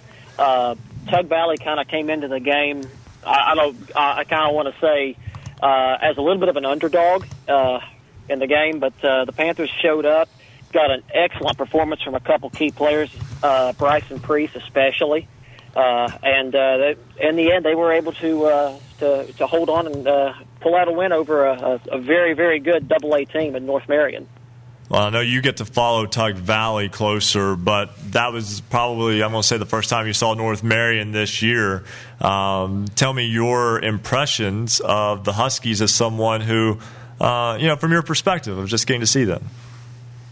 Well, you know, North Marion, they've got one kid. I'm not going to try to pronounce his name because I'm afraid I will mess it up, but he is their 6'9" senior center. I believe it's number 23, if I'm not mistaken. And his presence is definitely felt down there. Tall kid, big kid, strong kid, and he created a mismatch for us there at times. And in fact, at one point in time during the second half, he had blocked, like, I believe, 5 shots in a row for Tug Valley's shots. Very, very dominant around the basket, and very, very strong. Able to get to the basket, very good. Just a good, fun to watch him just in general. Hey, Jordan, it's Joe Linville. Real quick, I got to listen to a little bit of the beginning of that game on the way in tonight. Tug Valley had a couple quick threes there right at the onset. Did that kind of set the tempo for the game? Yeah, you know, Tug Valley had a couple really good shots there by Tyler May and Levi Davis, especially. You know, both teams came out of the gates firing, but Tug Valley especially, they were able to continue the run just a little bit longer. And guys, I'll be honest with you, the Panthers won that ball game in the first and the fourth quarter. Honestly, in my opinion, where it actually matters the most, but. They were able to get off to a hot start, and then there at the fourth quarter they were finally able to edge it out and pull away just a little bit after a more or less lackadaisical third quarter by any standard, as you might say. Jordan, you know I was trying to really get you to say that name, right? Like I was really efforting to just like naturally letting you bring out the name to us tonight of Jude Akabweze. I was going to say we were going to have to call Chris Kidd and get his pronunciation from The kid's got some talent. I will definitely say that, guys. Well, also tonight you saw Chapmanville and Mount View, the Tigers roll in that one. Let's be honest, Chapmanville outmanned some teams, and Mount View was one of them that was outmanned tonight. But that's going to set up a very interesting game tomorrow. Oh, absolutely. Chapmanville in this game, they had 10 players that were able to put points up on the board for the Tigers. They were led by, Dylan Smith, who had 15 for the Tigers, and right behind him was with 12 points was Phillip Mullins. And Chapmanville, they were running 10 guys throughout the ball game. Five in, five out at times. They're a little bit less than that substitution, but either way, just a very, very deep team. Tug Valley's going to have its hands full tomorrow, but. It's a rivalry game between the two schools dating back to when they were both in AA. And Tug Valley's going to definitely show up, and hopefully it'll be as good of a game as it was here today. Jory Mounts, always a pleasure.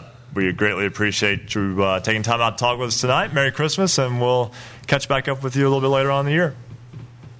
Absolutely, guys. Thanks for having me on. Merry Christmas to you all, and play some TSO during the breaks. There you go. There's Jordan Mounts. Again, the Bob Runyon tournament.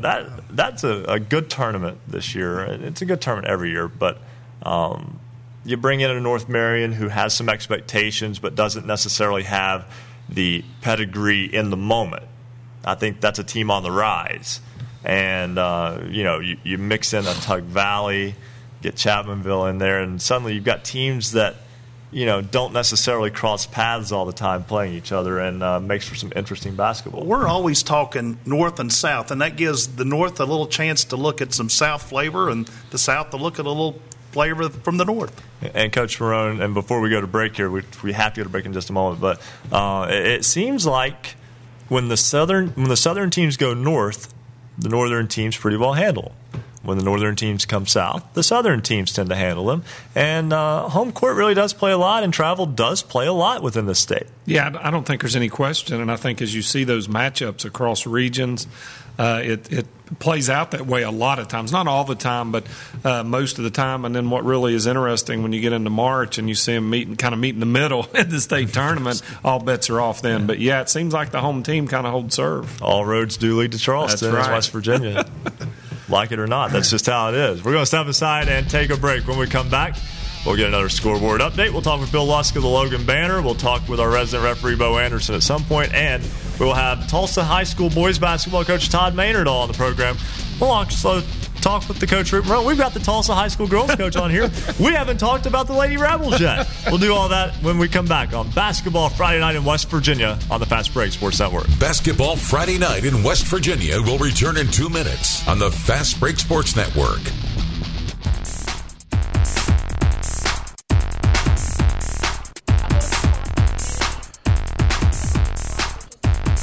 For scores online, all of them in West Virginia, visit basketballnight.com. How about a chance to graduate from college not only with a diploma, but also prepared to thrive in an exciting, growing field? The Marshall University Sports Journalism Program might just be for you. The expansion of cable networks, the rise of sports-centered online platforms, and the continued thirst for local sports coverage make sports journalism a growth industry with jobs waiting for those who earn this degree. Your passion, curiosity, charisma, coupled with Marshall University sports journalism training, will equip you for success in a multi-billion-dollar global industry. So bring your abilities and the desire to be the eyes, ears, and life of the game to our Huntington campus to learn the art of sports storytelling while covering the Thundering Herd. We'll teach you how to go beyond the scores and statistics to tell compelling stories and accurately report breaking news across multiple media platforms. Marshall University's W. Page Fitt School of Journalism and Mass Communications is ready and eager to help you start your sports journalism career. Learn more about the exciting possibilities by visiting marshall.edu/SOJMC. Merry Christmas to you and yours. Thanks for joining us tonight. Follow us on Twitter at Hoops_Roundup, at Hoops_Roundup. And if you've got a score, you can text the show, 304-249-4924, 304-249-4924.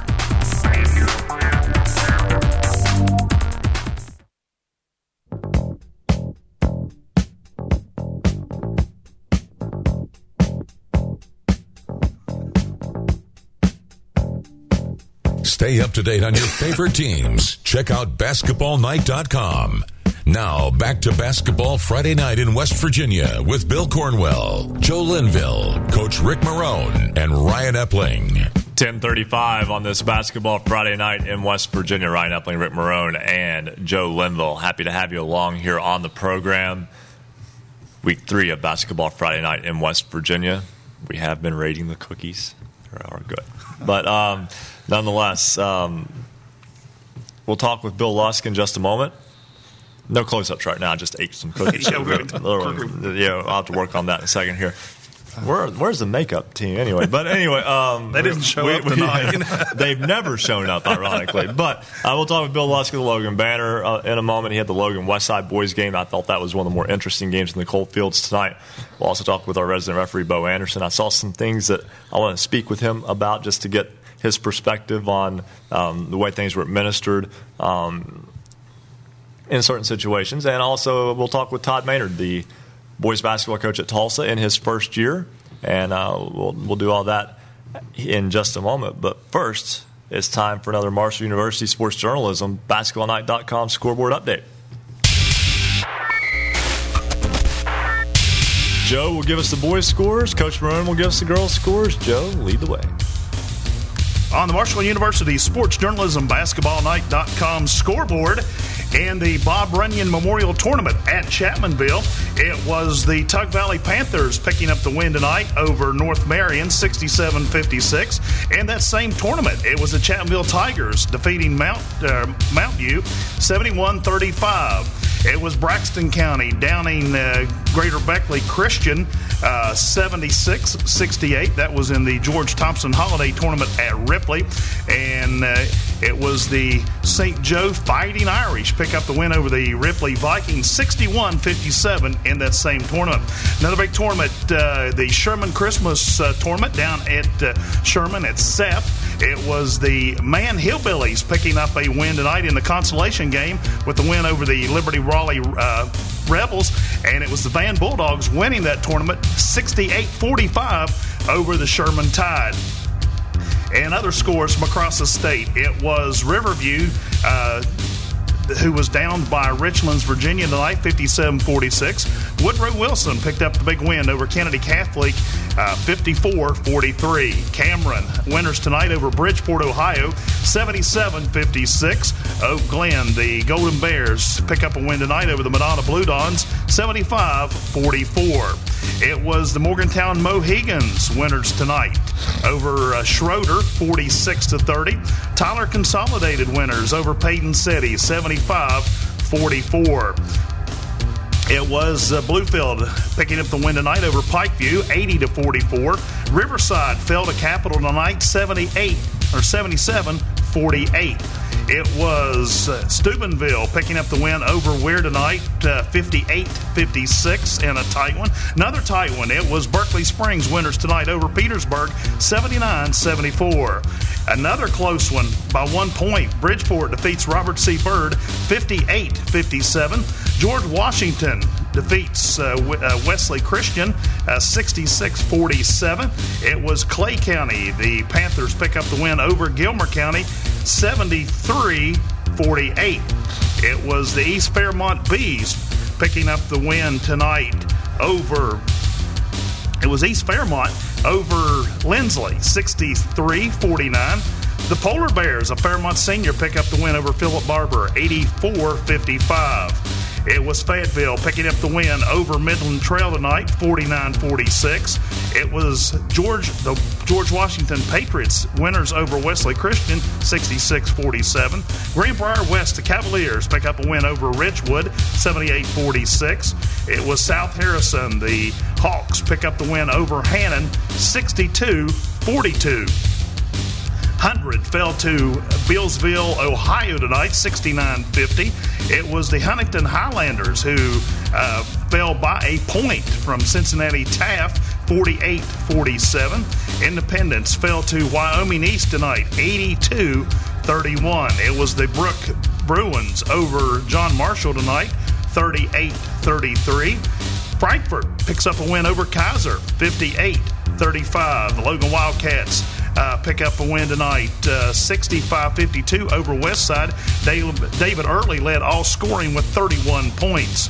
It was the Wayne Pioneers falling to Nitro, 69-48. Parkersburg South picks up the win over Parkersburg, 51-46. Pocahontas County, the Warriors, winners tonight over neighboring Webster County, 60-53. Ravenswood picks up a big win tonight over St. Mary's, 90-55. South Charleston defeats Spring Valley, 89-74. It was South Gallia, Ohio, falling to Wahama tonight, 49-48. Wheeling Park, winners tonight over Steubenville, 72-50.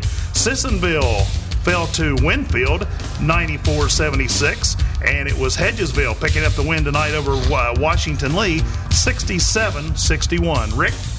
Let's take a look at the girls' scores. Ho, ho, ho. I've got a sleigh full of girls' scores for you tonight. First off, Moorfield gets a win over Pendleton County in the tip-off tournament in Petersburg, 54-37. The other half of that tournament, Petersburg 65, Union 26. The Gilmore County Titans win a nail-biter against Braxton County. They knock off the Eagles 39-38. The Cameron Dragons, breathing fire tonight, beat the Seabees of Clay Battelle 44-22. A big-time matchup. Tyler Consolidated gets a win, a home win over Williamstown, 69-63. Big win for the Knights in that one. Weir falls to Trinity. The Trinity Warriors 44, Weir 31. Pikeview and Bluefield, a Region 3 matchup. Goes down to the wire. Bluefield pulls out a 60-54 win over Pikeview. 68-11 was the final. Cabell Midland over Man. That's right, 68-11 your final in that one. Nicholas County 64, Independence 33 as the Patriots fall short tonight. Point Pleasant falls to South Charleston. It's the Black Eagles 82, Point Pleasant 21.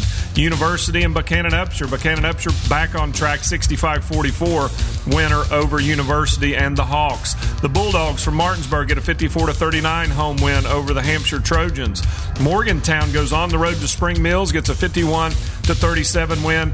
And Spring Valley heads south. They make a nice run in the Doc Maples tournament. They get to the finals. They fall to Tennessee High, 62-52, and that's a look at your sports journalism. Marshall University Sports Journalism, basketballnight.com, scoreboard update.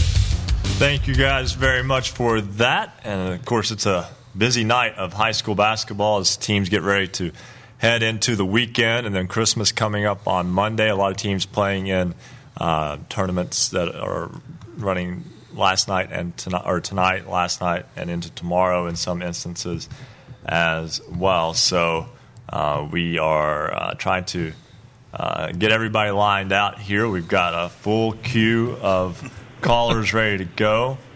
And we'll talk with our resident referee, Bo Anderson, in a moment. We'll also talk with Todd Maynard, head coach of the Tulsa Rebels boys team, in just a moment. We'll also have Kelly Church, head coach of the Hedgesville boys basketball team, in a moment. Right now I want to go to Bill Lusk of the Logan Banner, Logan Westside boys game tonight. Great ball game at Willie Akers Arena. Had a lot of pregame hype, so to speak, after Westside beating Mingo Central last week. Mingo Central turned around and beat Logan last week on the road. Tonight, Logan handles Westside, also in Willie Akers Arena. Yeah, what a difference a week makes for the Renegades Westside. They, speaking with Coach Jenkins after the game, he said, he had a funny feeling about tonight because he knows his team, and he told his assistant coaches that something just didn't seem right, and it got off to a good start for him, leading 12-9 at the end of the first quarter, but from there David Early just took over 21 or excuse me, 31 points. He only had 3 points in the first quarter, so to give you an idea of how he caught fire there, especially in the middle quarters. He had 20 of his 31 points in those quarters where Logan outscored Westside 30-19, and the Wildcats improved to 3-1, Westside 2-1 on the year. Bill, those are two ball clubs that are in different regions, but could meet again down the line, but have a lot of work to do to get there.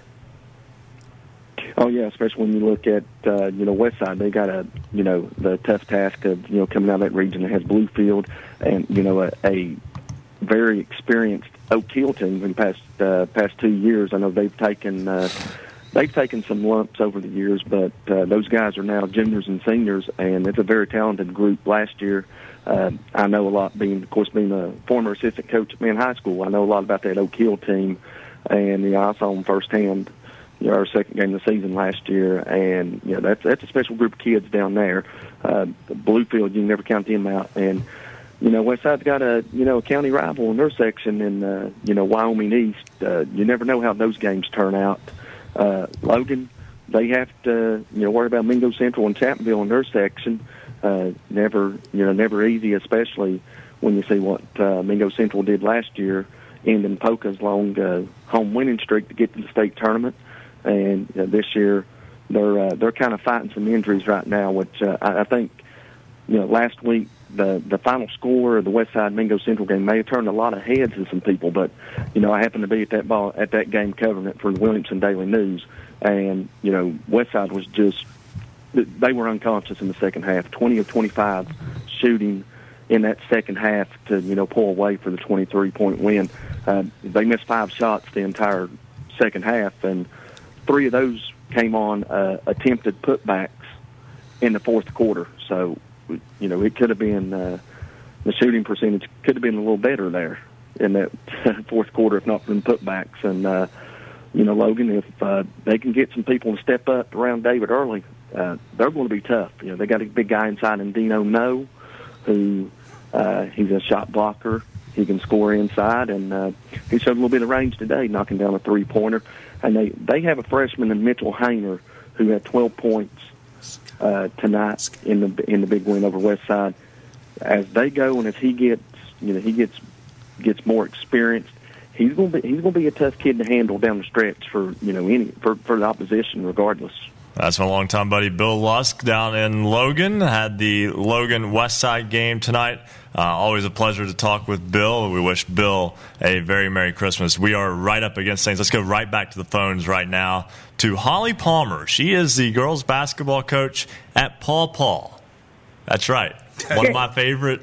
And Coach Palmer, let me preface this by saying Paw Paw has a special place in my heart. I love these small schools, and I know that you're at a school that's got its own challenges. And tell me a little bit about your ball club this year.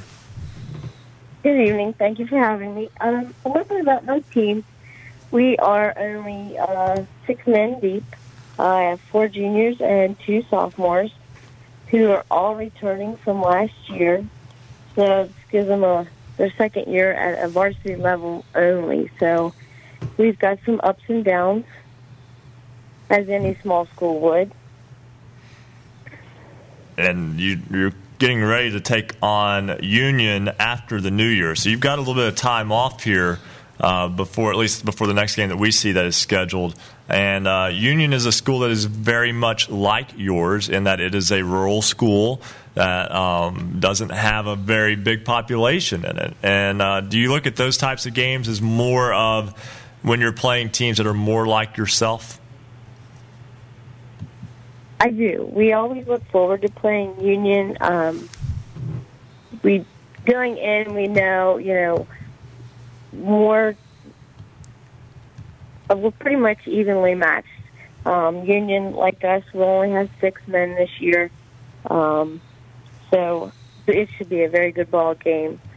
Hopefully we can get our shots to fall and things will fall out for our better way.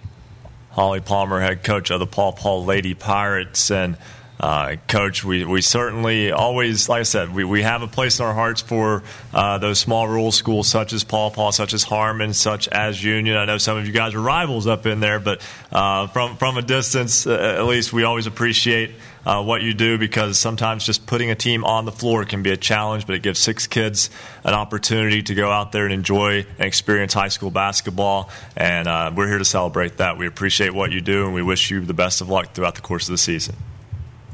Well, thank you very much. All right, that's Holly Palmer, head coach of the Paw Paw Lady Pirates. We'll step aside, take a break, come back. We'll talk with Kelly Church, head boys basketball coach at Hedgesville. We'll talk with Todd Maynard, boys basketball coach at Tulsa. Chris Kidd, WVOW in Chapmanville. And our standout athlete of the week, Jaden Lindsay, all when we come back on Basketball Friday Night in West Virginia on the Fast Break Sports Network. Basketball Friday Night in West Virginia will return in 2 minutes on the Fast Break Sports Network.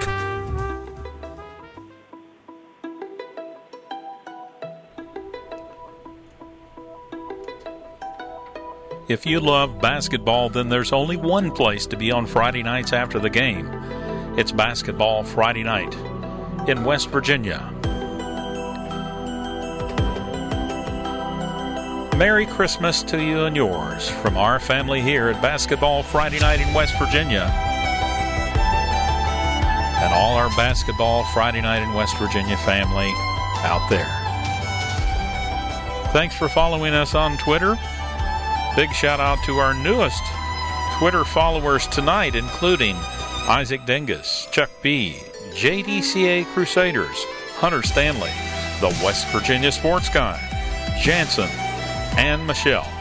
Follow us on Twitter at @hoops_roundup, at @hoops_roundup.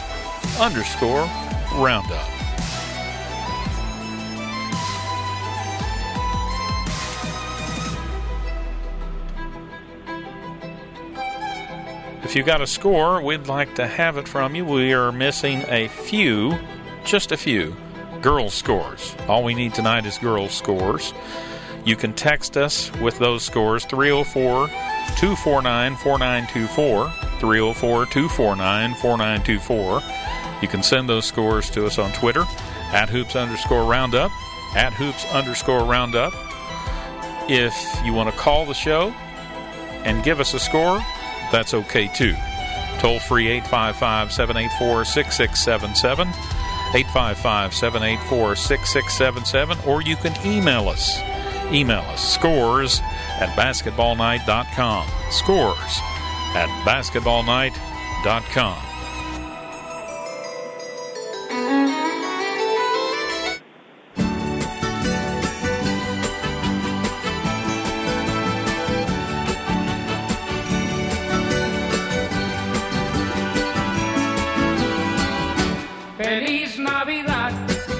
Stay up to date on your favorite teams. Check out basketballnight.com. Now, back to Basketball Friday Night in West Virginia with Bill Cornwell, Joe Linville, Coach Rick Marone, and Ryan Epling. 10:52 on the program on this Basketball Friday Night in West Virginia. We've got a lot of callers to get to, so let's jump right back into the phone lines. Let's go to our standout athlete of the week. She is a 4-year starter and a varsity letter winner for East Fairmont High School, averaging a little under 11 points per game, 4 steals, 4 assists, 4 rebounds per game, and the most important four of all, a 4.0 GPA. Jaden Lindsay of the East Fairmont Bees joins us now. Jaden, welcome to Basketball Friday Night in West Virginia. Hi, thank you. First off, congratulations on being our standout athlete of the week.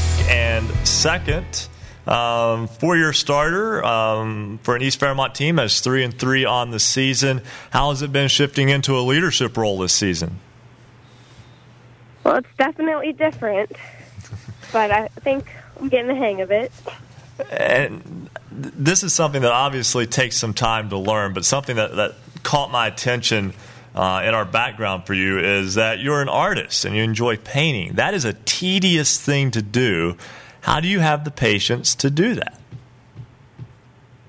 Well, it definitely takes a long time.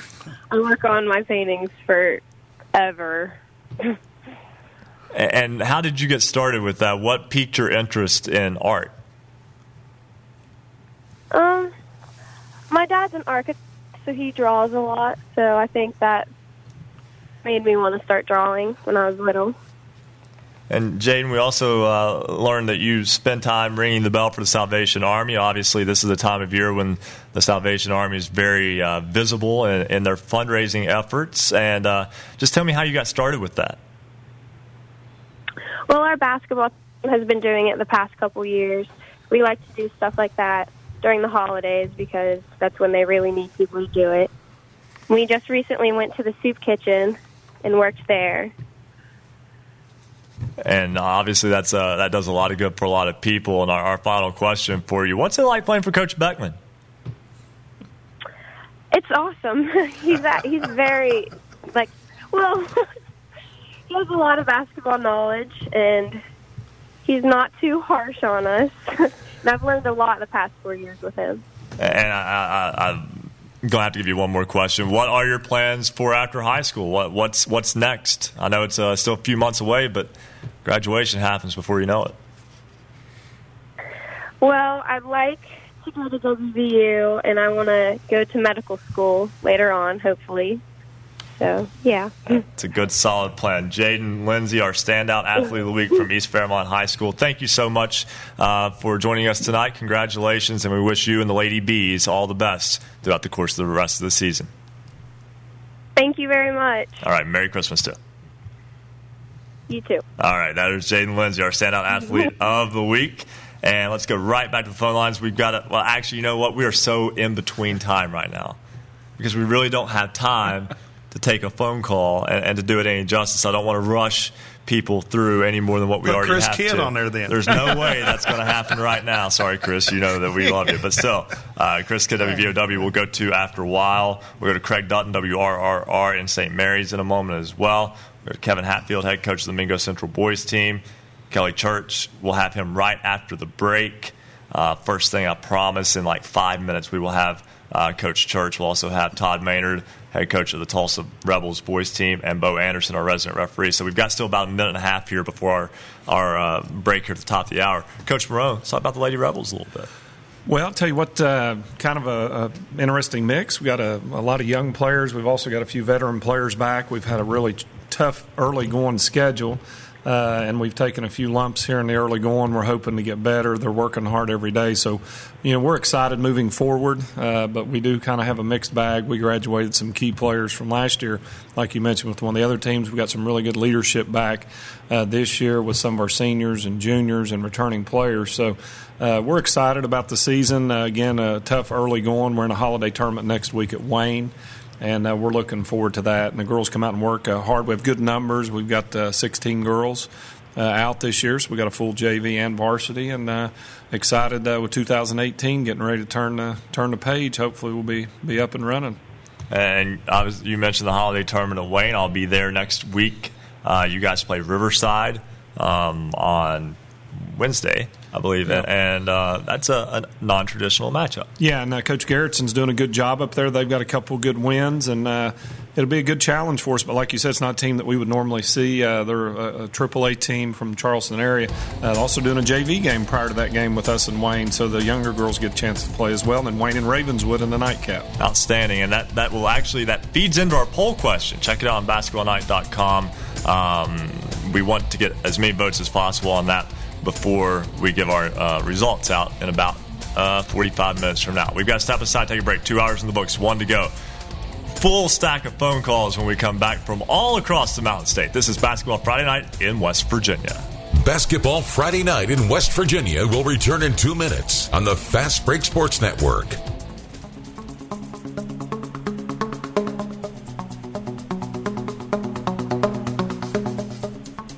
High school basketball's voice in the Mountain State. This is Basketball Friday Night in West Virginia. Special thanks tonight to all of our affiliates, and if you know a radio station in your local area that isn't carrying Basketball Friday Night, let us know, let them know. They need to carry Basketball Friday Night in West Virginia. You can listen on great radio stations throughout the Mountain State, including our newest affiliates tonight, 103.7 Jack FM, WQWV in Fisher, the Valley's Watchdog, 1600 AM, WKKX in Wheeling, 1370 AM, WVLY in Moundsville. Jackson County's home for Southern Gospel, Singing News Radio, 92.5 FM WTHMLP, Ravenswood, Ripley. Knights Radio 91.5 FM WRSG in Middleburn. Talk Radio WRNR Martinsburg, 740 AM and 106.5 FM. Classic Hits 106, WHFI Linside, 106.7 FM. 95, The Sports Fox, WBES Charleston, 950 AM. 101.9 FM and 1290 AM, WVOW Logan. Light Rock, 93R, WRRR, St. Mary's, 93.9 FM. The Ticket, 102.3 FM, WMTD in Hinton, 98.5 FM and 101.5 FM, WQACLP, Edmond, Beckley, 101.7 FM, WYAPLP in Clay, and Marshall University's flagship station, 88.1 FM, WMUL in Huntington. It's Basketball Friday night in West Virginia, here just for you.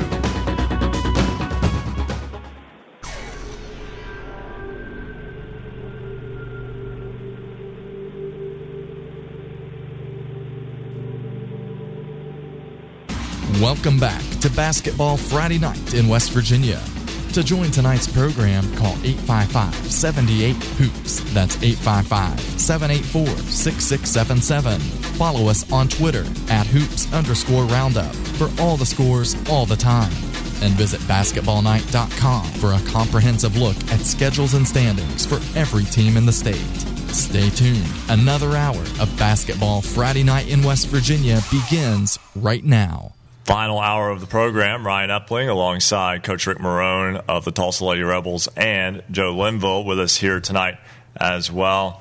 Busy night on the floor, busy nights on the phones. We'll go right now to Kelly Church, the head coach of the Hedgesville Eagles, as Hedgesville, a perfect 6-0 on the season, picking up a 67-61 victory over Washington and Lee, Virginia tonight. First off, Coach Church, thank you for joining us on the program. Congratulations on your win tonight. Thank you very much. I appreciate you guys having me. It's quite an honor. And your ball club off to a fantastic start at 6-0, wins over Washington and Lee, Virginia tonight. Kingsman Academy out of Washington, D.C. yesterday. Went over Fort Hill, Maryland last week. A big win over Hampshire. Also went over Broadingford Christian Academy and a win over Silver Oak Academy out of Maryland. For our West Virginia listeners, I'm not sure that most people outside the Eastern Panhandle would know how to measure some of those out-of-state teams, and but I think 6-0 says about all it needs to. Well, the reality of it is where we are, where we're located in the state, it becomes tough sometimes to schedule games, and if especially early in the season, like the teams that are around us in Maryland, Virginia, are all in they're in leagues, and in those leagues, there are so many teams that sometimes it becomes difficult to schedule games. So the team we played tonight, Washington Lee out of Arlington, interesting little sidebar about them. Bobby Dobson, who played at Longwood when I was at Longwood with him, he was the starting point guard, and he's the head coach of that team. And their only loss coming into this game was a 2 or 3 point loss to T.C. Williams, and they're a really, really good basketball team. And we think tonight's win was a tremendous win for us in our program, and so. To get a win tonight against that caliber of team, I think says a lot more, honestly, than perhaps some of the other wins. But no matter what, we are who we are, and we do what we do. We'll try to get us, try to improve each night and be better tomorrow than we were today. That's what we do here. You mentioned T.C. Williams. If you remember the Titans, the movie, those are the Titans. Now, your ball club goes to Bradenton, Florida, coming up here this week. And several games down there coming up. How do you plan for a trip like that? First of all, without the parents here and them helping me as much as they do, there's no way I could get this. You could do this kind of trip. I mean, we have a lot of neat things lined up. Our kids will get to practice at IMG, which is a nationally known prep academy. We get to practice at a college in St. Petersburg. We're going to go to the University of Tampa for practice one day. So, you know, on top of the tournament, we think we also try to provide the kids with some neat opportunities that otherwise they wouldn't get to do. And at the end of it, we're going to go to, I believe it's Busch Gardens is the one that's there in Tampa. And, we'll do that at the end of the trip. And, we'll try to compete against some really, really good teams. One of the other teams in our brackets is Osceola, I believe, if I'm saying it right. And whatever the highest level is in Florida last year, they have way more A's than we do. We only have 3 A's. They have a bunch. But, so it's a school with about 5,000 kids, and they were the state champions last year with a sophomore guard who's, now he's a junior. And so, we'll see how we do. I mean, the level of competition will certainly challenge us. And then I don't know how many of our kids are listening. We had a kid get hurt tonight, and we don't know how bad. So, like I said, I was sitting here. I'm not going to keep you guys long, or you me. I know you got a lot of other people, but Brett Gates, who's one of our seniors, who's been on the varsity team for 4 years, and he got hurt tonight. We don't know how bad yet, and so he's at the hospital. So, shout out to him and his family. Hopefully, it's just it's not a really, really bad injury, but we don't know yet. So. I want to make sure I give a shout out to our kids. A bunch of them headed over there tonight, and I waited around to do this. And, basketball-wise, we're doing pretty well. It's pretty tough. Anytime a kid gets hurt, makes it a little tougher sometimes at Christmas. But, certainly love our kids here. And they're not perfect. I'm not perfect. We do the best we can to be the best that we can be. Well, Coach, we thank you so much. Our thoughts are with him and with all of you guys as well. And we appreciate you hanging in there. I know it's been a long hold tonight, but we're doing the best we can. Oh, no way, man. It's great. I think what you guys do for kids, and I think, no matter what, if other coaches don't appreciate it, they're foolish. You give coaches and kids an opportunity to feel special, and that's what we're supposed to do. We're supposed to help kids feel special. So I certainly appreciate it for our program and what you guys do, and I can't say enough nice things about the opportunities that you guys provide for kids. Oh, we greatly appreciate that. That's Kelly Church, head coach of the Hedgesville Eagles. They are 6-0 and heading down to Florida for a week trip over the course of the holiday week. Let's go right back to the phone. Kevin Hatfield is the head coach of the Mingo Central Miners. He joins us now on the program. And, Coach, a week ago, a tough loss at Westside. You bounced back, though, with a nice win at a very good Logan team and a very good basketball game. And, sometimes, there are bumps in the road along the way, and at least to this point, your team has handled the pothole it hit a week ago. Yeah, we've had a few more bumps in the road than I would prefer, but we had the Fletcher kid. We just found out the other day his ACL was torn, so we've lost him for the week. For the year. Had a kid quit on me that was a starter 2 days ago. So, you got to deal with that. But, the short period to get practice, Jeremy coming in with a bad knee, plus the Warden kid, he's been out the entire season. To be 3-1, to beat Logan at Logan, that was a good accomplishment for the kids, especially coming off 2 games where we hadn't played very well. Coach, hope you're feeling better. Stan Elkins actually had to stand in for your assistant there at Logan on Tuesday night. I understand you were a little under the weather. Yeah, I got the flu. We got the flu, so I planned on coming. Michelle, my wife, she had everything ready, and I had about 102-degree temperature, and especially as shorthanded as we have been, I definitely didn't want to get anybody sick. And of course, my assistant coaches are more than capable, and they did a really good job. And fortunately, we were able to win it. Coach, with all the roadblocks, like you said, you've had, how do you take the time over the holiday, break to regroup and to get your minors back on track? Well, the good thing is, like I say, Chase Warden just was released 2 days ago, the day after the Logan game, so that would have been Wednesday. He was released to full practice, coming off of an ankle injury. And then we don't play again till the 29th against Polka. We had moved our Lincoln County game. So that gives us 7-8 days of practice. We'll probably have a couple two-a-days, probably Tuesday, at least one, Tuesday or Wednesday. And so we hope to get a lot of things straightened out, get everybody on the same page. And, I'm hoping by second week of January that we're where we need to be. This Coach Kevin Hatfield of the Mingo Central Miners, enjoying a little bit of time off to heal, mend, and regroup, and whatever else needs to be done to kind of get through the stretch and to just recover, so to speak. Coach, it was a nice win there, even though you weren't on hand Tuesday night. Team played some good team ball against a very good Logan team, and I'm sure you got the reports from your coaches, but, looks like you guys may make a good, run into the stretch once again this season. Oh, I watched it, actually, while the game was going on. And you heard a good broadcast crew then.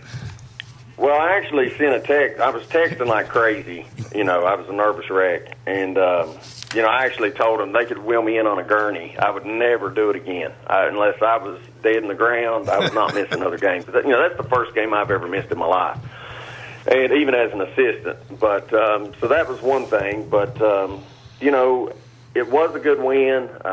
Logan just turned around tonight. I actually watched it and beat Westside by 13, who beat us pretty good at Westside. I'd never been to Westside. I know now why they have a 750 winning percentage at home, but we'll leave it at that. But, it's shaping up to be a tough year for everybody, I think. I think Chapmanville's kind of out there. Everybody's got them picked as number one. But once you get past that, there's probably going to be two or three teams sitting at home this year, just like last year, that could very well deserve to be in the state tournament. Kevin Hatfield, head coach of the Mingo Central boys team. Coach, we appreciate you taking time out to join us tonight. We wish you the best of luck moving forward, and Merry Christmas. Merry Christmas to you guys. I appreciate it. Thanks, Kip. All right, let's go right back to the phone lines to Todd Maynard. He is the boys basketball coach at Tulsa. Coach, first off, thanks for hanging with us. I know we've had you on hold for a long time. We've got a lot of people to get on this program tonight. We appreciate it, though, and welcome to Basketball Friday Night in West Virginia. Oh, thanks. I appreciate it. Thanks for having me. Your basketball club with a pair of wins on the season, and it's a situation where maybe I'm not sure if people would understand that you had a late start into all of this, and that can put you behind a little bit early on. Yeah.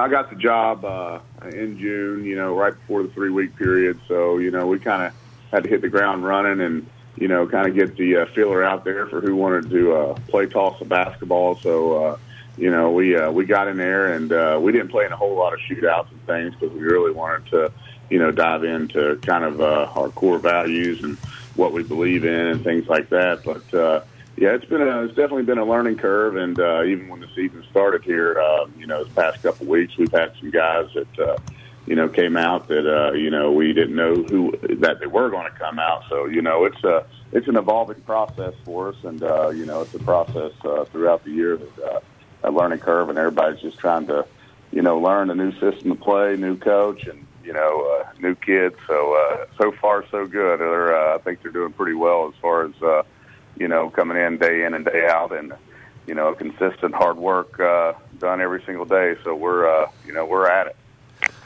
Hey, Coach, thanks for coming on. And one of the things I know, you've got a mix of kids. You're incorporating some younger kids. You've got some veteran players back. But, trying to get that blend together, you've had a pretty tough early schedule. You got a couple nice wins. So just through this first, 4 or 5 games here in the early going, what's your take as far as what you see that could come together maybe as you get into January? The blend. We have one kid that's been a 4-year guy, so we have some inexperience. You talk about the blend of the kids, so we have some inexperience. We start 2 freshmen, so anytime you go out there, you're going to have some growing pains with that. But so really, all the kids that we have on the floor right now is it's just brand new minutes on the floor to those guys. So we're just trying to mesh and come together, but. I can tell consistently through each game, and in our film sessions that, we're actually growing to where we want to be. And I truly feel by the end of the year, with our continued hard work, and I think the growth is going to be there, and we should be peaking at the end of the year like we want to be. Todd Maynard, head coach of the Tulsa boys basketball team.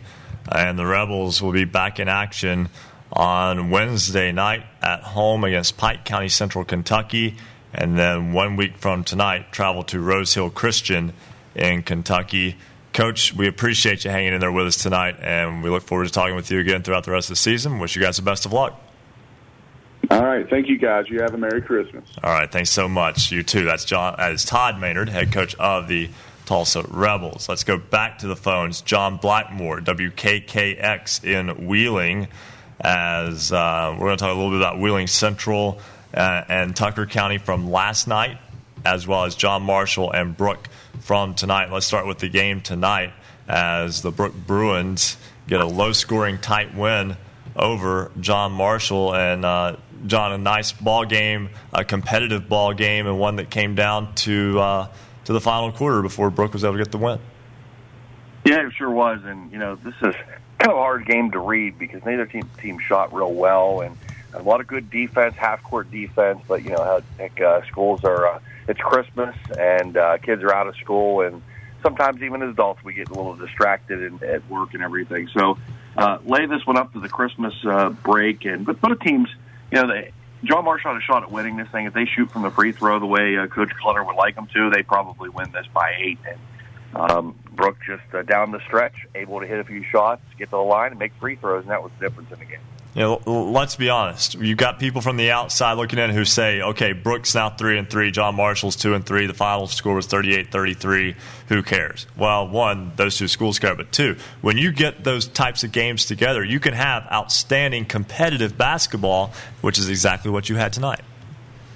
Yeah, I think both these teams, it goes back a long way, and no matter what they play, if they got out there and threw lawn darts, it would be competitive. Brooke, John Marshall. Yeah, it's just, you know, it's one of the, I hate to say it, throw out the record book kind of thing, but you know, it's going to come down to who can win this game in late February, and then who can, you know, match up with Wheeling Park, and one of them will go probably to Morgantown, the other will go to University. So they'll see each other again. Wheeling Central is 3-0 after beating Tucker County last night at home, 98-75, and John, Wheeling Central is lighting up the scoreboard early on. You know, and that's really a credit to, you know, guys 6 through 12 on the bench, because, you know, starters, I mean, they're barely playing three quarters. And you go back and look at the game against Shadyside where they scored 82. Most of the starters have played a few minutes in the second, a few in the third, and never really got much of a chance to play. But when they do, I mean, Owen Gaynor's playing himself into a high D2 college here in the future, and there's coaches there every night, and Brent Price is probably the most slept-on guy in the region, and he's throwing monster dunks everywhere and windmills and 360s. I don't know if you've seen those on our Twitter feed, but you know, he's the kid that's just so athletic. His dad, you know, him and Bray, both their dad played for the Minnesota Vikings in the CFL, and they just got, you know, they've got next-level, you know, bodies, and they've been playing so well. It's going to be... You know, the question is, what are they going to do when they play a full game? And they'll probably get that this weekend. They're underdogs going into John Glenn. They won state 2 years ago, and a lot of those kids were back. And they went to, I believe, the Sweet 16 last year. And their point guard's a kid who his dad coaches at Ohio State and coached there for a while. I think he's out off the staff now. But they're underdog this week. They'll be an underdog against Mars, CRC. And Cameron's coming in next week to the Undos, and you know, their team has put up 70 points. So it'll be interesting to see when they get into a game where everybody has to play, you know, full minutes. Tomorrow night, Wheeling Central takes on John Glenn High School of Ohio, a road trip for the Maroon Knights. John Blackmore, WKKX in Wheeling, thanks so much for joining us. Have a Merry Christmas. Look forward to it again next week. You too, Loveless, and take care, guys. All right, and we've got to step aside and take a break. When we come back, David Hall, WDMX Mix 100 in Parkersburg. We'll talk about Williamstown boys and girls basketball teams. We'll talk with Craig Dutton, WRRR, St. Mary's Ravenswood boys game. Red Devils really good. And Chris Kidd, WVOW. And, yeah, Bo Anderson still on hold, our resident referee. All that and more when Basketball Friday Night in West Virginia continues on the Fast Break Sports Network. Basketball Friday Night in West Virginia will return in 2 minutes on the Fast Break Sports Network.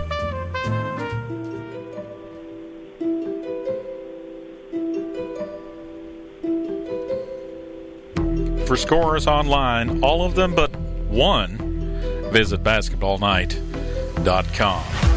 And if you can help us out, if you're listening, we're looking for one score tonight, one girls game, Roane County versus Webster County. So we're looking for one girls score tonight, and we've got them all in West Virginia, Roane County versus Webster County. If you can help us out, you can send it to us by text, you can tweet us, call us on the phone, 855-784-6677.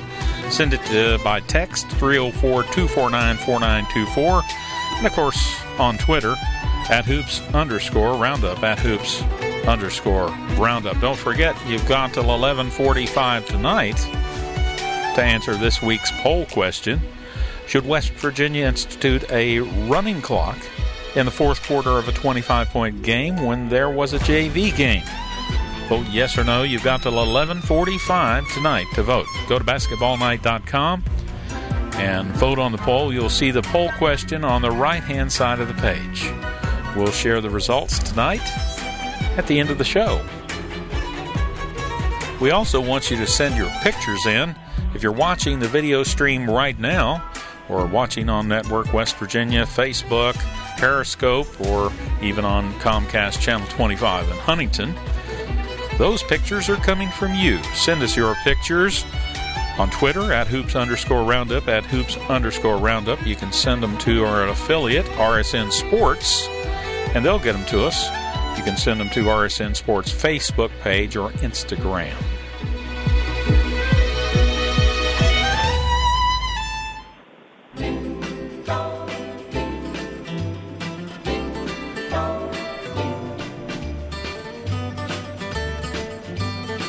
Stay up to date on your favorite teams. Check out basketballnight.com. Now, back to Basketball Friday Night in West Virginia with Bill Cornwell, Joe Linville, Coach Rick Marone, and Ryan Epling. It's 11:20 on this Basketball Friday Night in West Virginia. Ryan Epling, Joe Linville here with you. Santa Claus went home. Joe, sometimes you we gotta put a bell around Coach Marone's neck or something, don't we? He just gets up and goes and talks to guys over in the back and sees what's going on and, you know, behind the scenes, and just doesn't come back when it's time to come back. Whatever. But yeah, Coach Marone's having to catch up with everybody. We missed him the last 2 weeks. He's got to say hello to all the people in the back, and yep. Anyway, so moving right along, let's go back to the phone lines. Let's go to David Hall, WDMX Mix 100 in Parkersburg.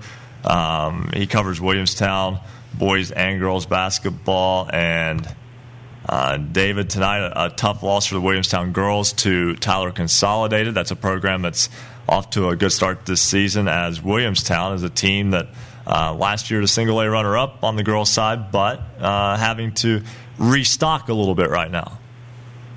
Yeah, they are. Butch Powell and I, we covered Williamstown basketball. We did not do that game tonight. We do a lot more games in January. I talked to Coach Sorrow. You know, guys, I'll tell you, they lost a good girl in Ashley Morris. She was their point guard, did everything. This young team is going to be right there at the end. I tell you, Fred Sorrow, he has got girls, Bethany Arnold, a couple other girls with Jenna Pride Moore. They're going to be right there. They're going to be okay. I was expecting the loss to Tyler tonight, but it's one of those things. The girls will rebound, and they got more games coming. I was really calling in also about just the update of Williamstown boys. I haven't got to talk to you the past couple weeks. They beat Ritchie. They beat St. Mary's 74-48. Gilmer County, we went to Glenville, Coach Powell and I, Wednesday night, and you guys always know that's always a wonderful trip to take down there. And, yeah, it's one of those trips, if you make it, you're not sick, it's a good day. Yeah. So anyway, we get in, and the I'll tell you, the Yellow Jackets played lights out, 59-16. Probably one of the best I've seen in defense. Coach Powell said it was probably a textbook watch of defense. So the boys there are 4-1, the girls are 5-2, and in Williamstown things are okay. They're young, both teams, and they're doing well, and it's going to be an interesting stretch. A three-game winning streak for the Yellow Jacket boys team after The one loss, which came back on December 12th at Tyler Consolidated, that was a 5-point game. But you mentioned that they're playing well, and now Wednesday they will head to Work County. Yeah, we're going to get down there for that tournament. Always a good tournament. We'll face Worth County on Wednesday night, tip-off 7:30. We'll take the winner of Buffalo, Wahama. That'll be on the following night. So, and after that, they get a little break. And then, guys, coming up, it doesn't get easy. January 5th, Ravenswood. Right after that, Parkersburg Catholic. So the meat and potatoes starts happening in 2018. Always fun to see a team kind of grow over the course of the season. And Williamstown off to a good start as per usual. That's an excellent athletic program across the board. The boys team 4-1. The girls team, like you said, they're going to be a factor when it all is said and done. David Hall, WDMX Mix 100 in Parkersburg. Thanks so much for joining us. You guys have a good Christmas, and we'll talk to you next Friday. That sounds like a good plan, and we appreciate that. You have a Merry Christmas as well. Let's go right back to the phones to Craig Dutton, WRRR. We were just mentioning how Ravenswood's a tough trip.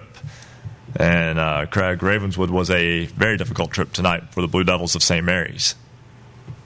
Yes, it was. I don't think you could reiterate it even more, but I'll go back to that Williamstown game earlier this week for them. Tonight they fell 90-55 to Ravenswood. And you were even talking to Mr. Blackmore there earlier from WKKX. I mean, that could be the one team that might be able to play physical enough from the northern end with Wheeling Central.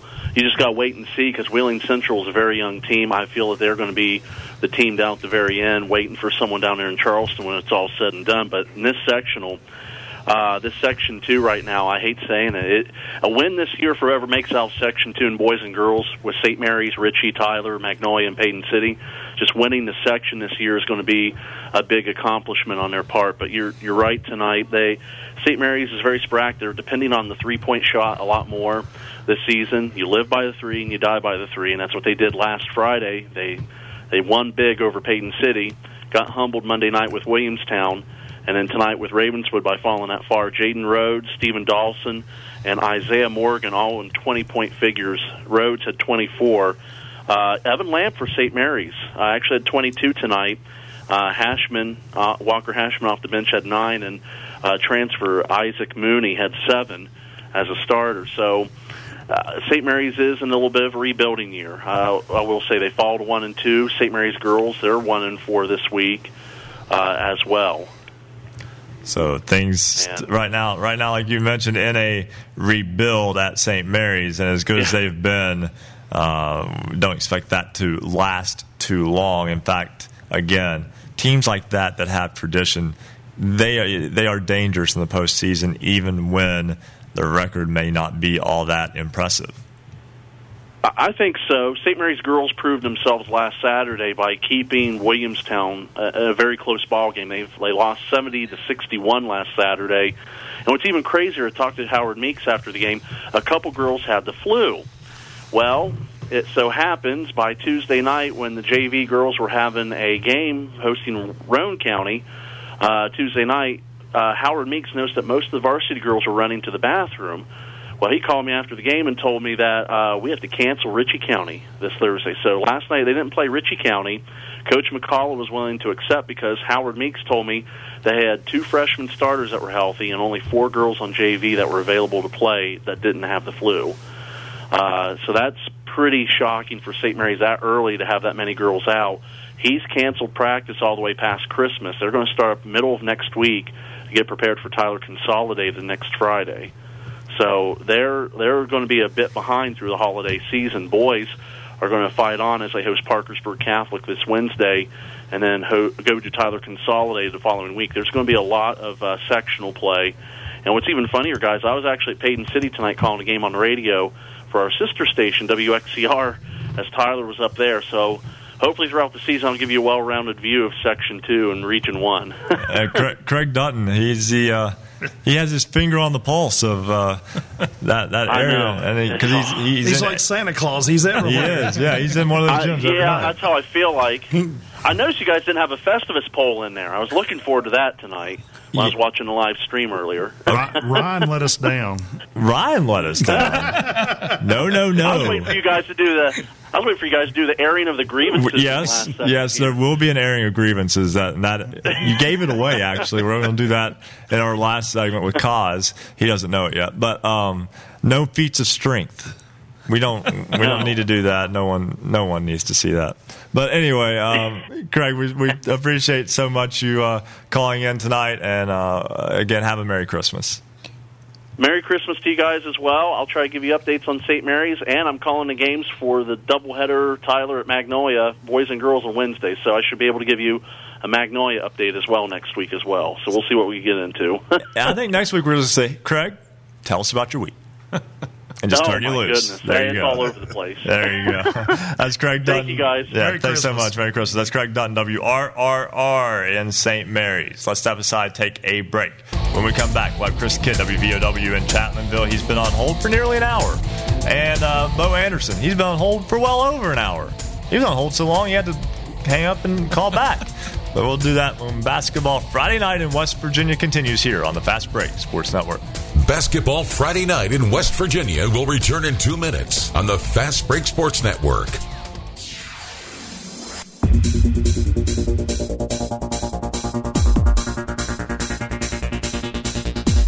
For scores online, all of them. And tonight, it is all of them. Visit basketballnight.com. Does showing up for work at a ballpark or an arena sound good to you? A Marshall University sports journalism degree can get you there. Sports journalism at Marshall is important. It's serious. It's big business. Sports media and communications careers are some of the most competitive and marketable worldwide in a multi-billion-dollar industry. We'll prepare you to think critically, report accurately, and artfully tell the stories on and off the field or court. If this sounds like you, the Marshall School of Journalism is ready and eager to start your journey. Learn more at marshall.edu/SOJMC. Don't forget a poll question tonight. The question tonight is, should West Virginia institute a running clock in the fourth quarter of a 25-point game when there was a JV game? Yes or no? You've got till 11:45 tonight, so you've got about 15 minutes to vote. Go to basketballnight.com, and the poll question is on the right-hand side of the page.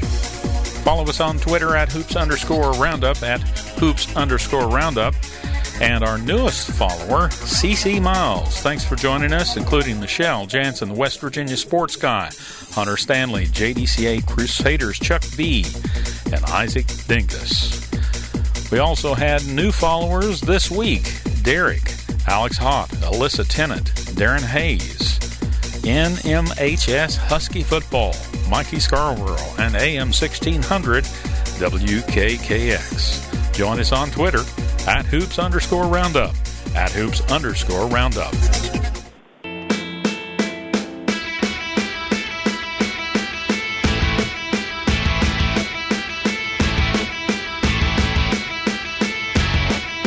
Stay up to date on your favorite teams. Check out basketballnight.com.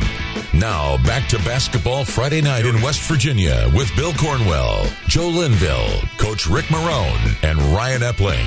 11:32 on Basketball Friday Night in West Virginia, December 22nd, 2017, Week 3, Season 5 of the program. Ryan Epling alongside Rick Marone and Joe Linville. Happy to have you with us here as we, wow, only got 30 more minutes in this program. Where'd that go? But fastest 3 hours in radio. It truly is. We'll talk with our resident referee, Bo Anderson. We've got many questions for Bo. Sometimes we don't necessarily have a question a week. There's plenty in the hopper. I've got a lot to talk about with Bo. Bo's going to be the airing of grievances segment for Festivus this year. But and it's not really an airing of grievances with Bo. It's just in general. But Chris Kidd, WVOW in Chapmanville, 54 minutes on hold. Now on Basketball Friday Night in West Virginia. I know you've just been waiting on that cue to go, Chris. And here you go. Hey, I've been getting my spotting board ready for tomorrow. Been watching YouTube clips. I've been productive while I've been on hold. I've been listening. But it was so bad that whenever I heard at the top of the hour, Joe made the joke about putting me on for the minute there. I'm so delusional at the moment, I actually responded to nobody. And I realized I'm not there to defend myself, but but I'm still glad I got on before Bo Anderson, because you know it's almost like getting picked last in a softball game in school. And I still got on before Bo, so I got. But Bo's a lot more entertaining than I am, so you know it's good to save him for last. And first off, Chris, we appreciate you coming in last week, being on set here with us, being a part of the program. Absolutely. And you're definitely a big part of this program as well. And tonight you saw a pair of basketball games in the Bob Runyon Memorial Tournament in Chapmanville. Tug Valley beating North Marion, Chapmanville Regional beating Mount View tonight. And I know Mount View's probably a little bit down this year. They were pretty good last year. I remember they snuck up and got Bluefield there one time last year. But in general, Mount View's not where they were a year ago. And Tug Valley is a good basketball team. North Marion is a team that people are starting to pay attention to.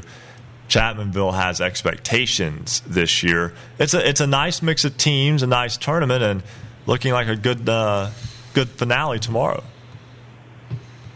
Yeah, the games were intriguing. I mean, both games were in some ways one-sided because Tug Valley led wire-to-wire and Chapmanville led wire-to-wire. But the first game was interesting because I thought North Marion would be able to take out Tug Valley just because of their size. I mean, obviously you had Akabwezi.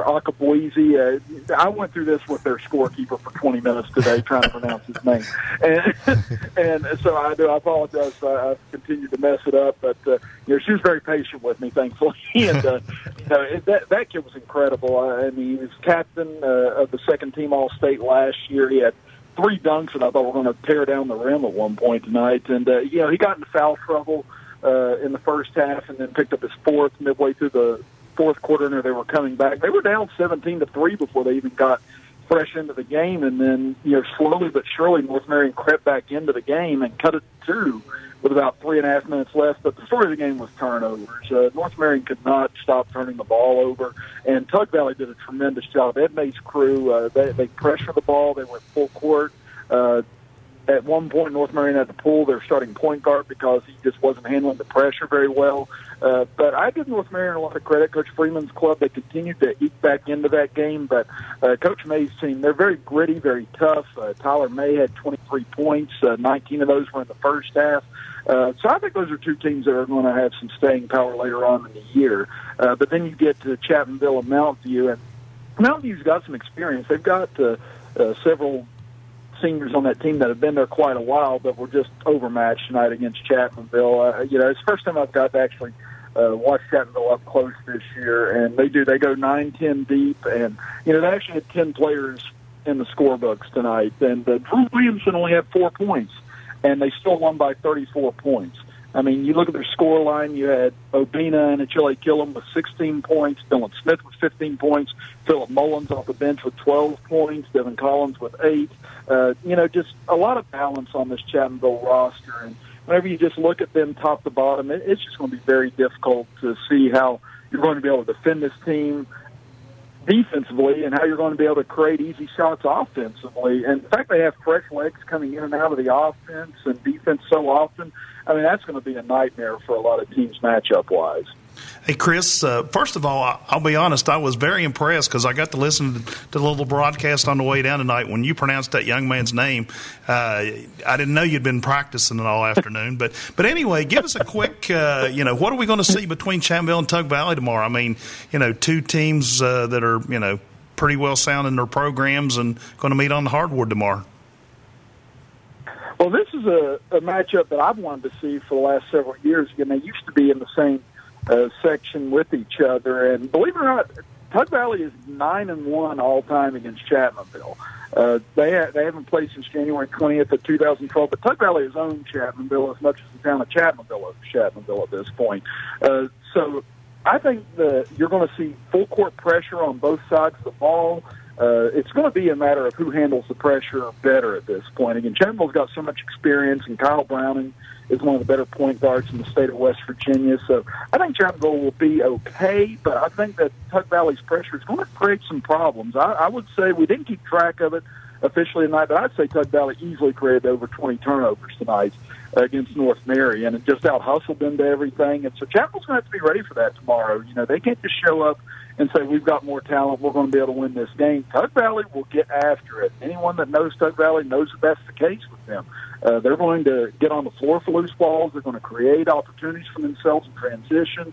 And, you know, they're going to shoot from the outside because they knew tonight they couldn't really go inside against Akabweezy, so I figure they know that it's going to be kind of the same situation with Obina tomorrow night. So if they can knock down some outside shots early on, get some momentum, create a few turnovers, let Chattanooga know that they're there, then I think we could have a ball game tomorrow night. But obviously Chattanooga does go in as the favorite in that contest. But it's interesting to see similar styles go against each other and how the other side handles what usually they're the ones dishing out. Chris Kidd, Merry Christmas. Hey, same to you guys. You guys look great tonight, by the way, too. I love seeing you guys dressed up. You know, that doesn't happen very often or probably ever will again. Chris Kidd, WBOW in Chapmanville. You know what? It's been long enough. It's been about an hour and a half now. And it's time to bring our resident referee. No. That's what's the sad thing. It's time to bring our resident referee, Bo Anderson, on to the program, and just a second here, as we actually just lost Bo. Oh, no. We just lost him. No.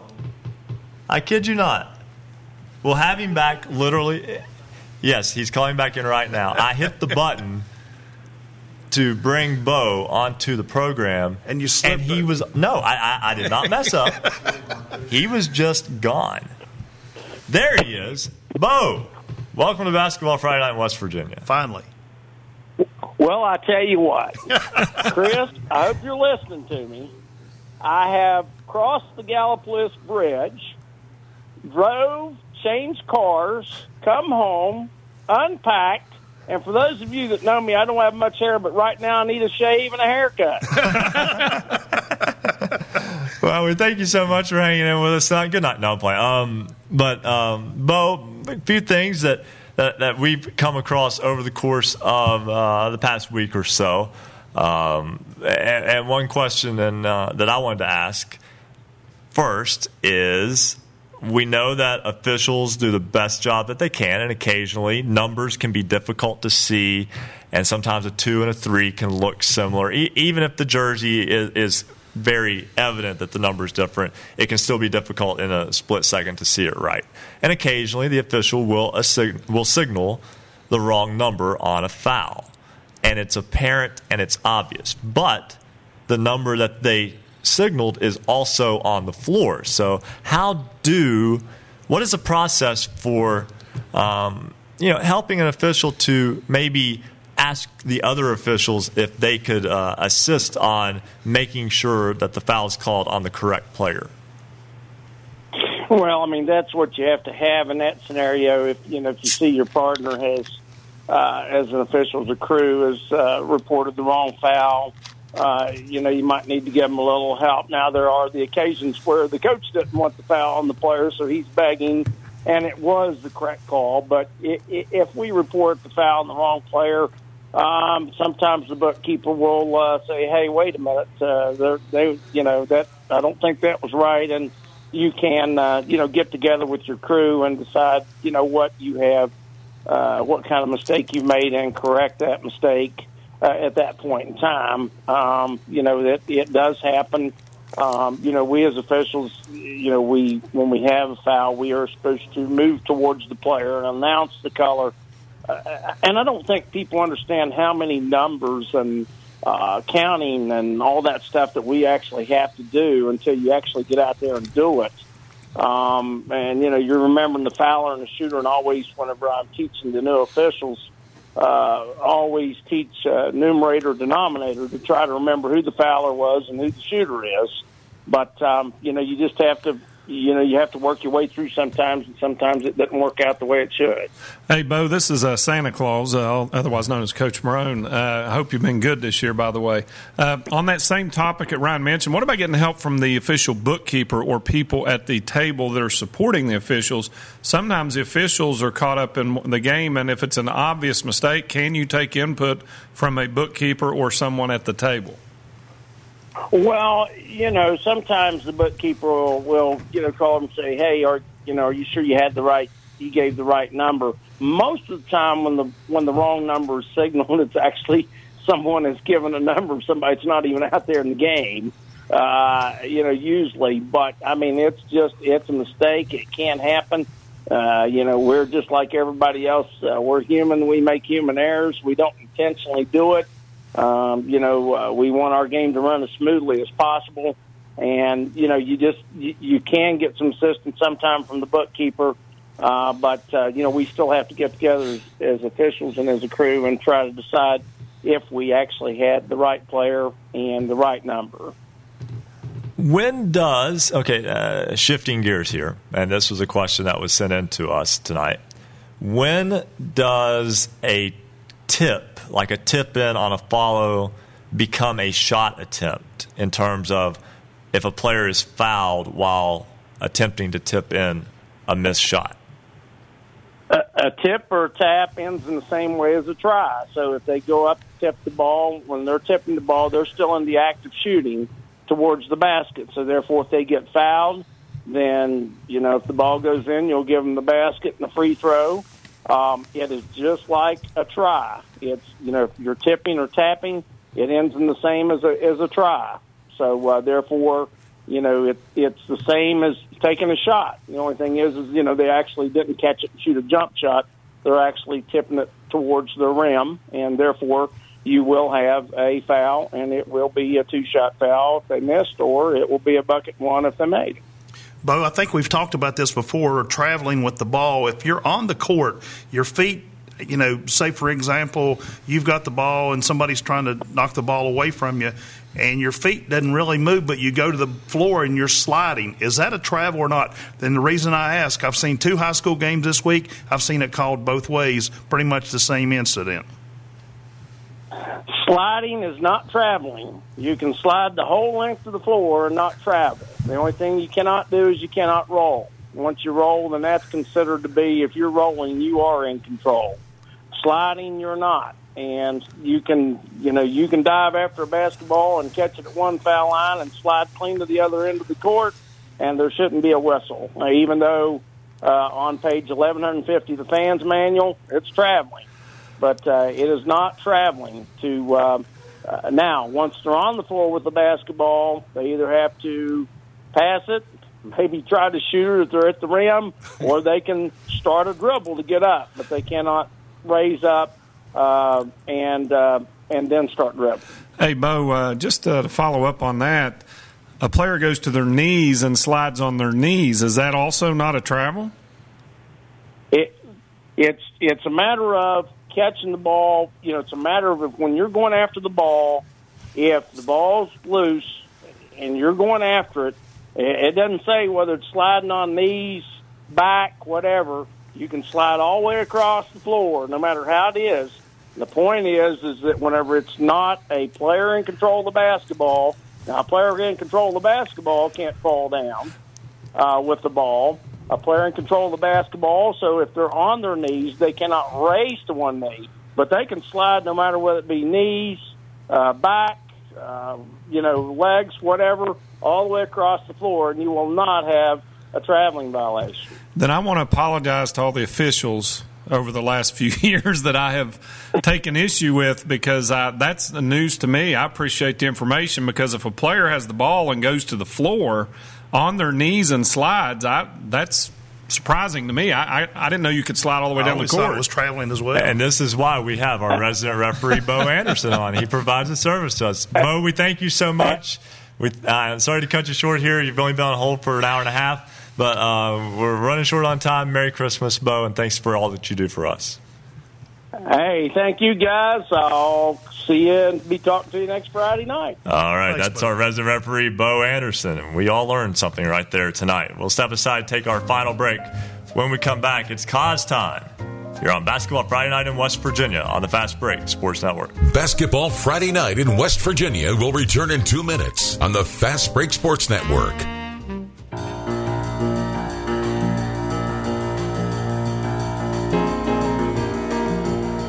Merry Christmas from Basketball Friday Night to you and your family.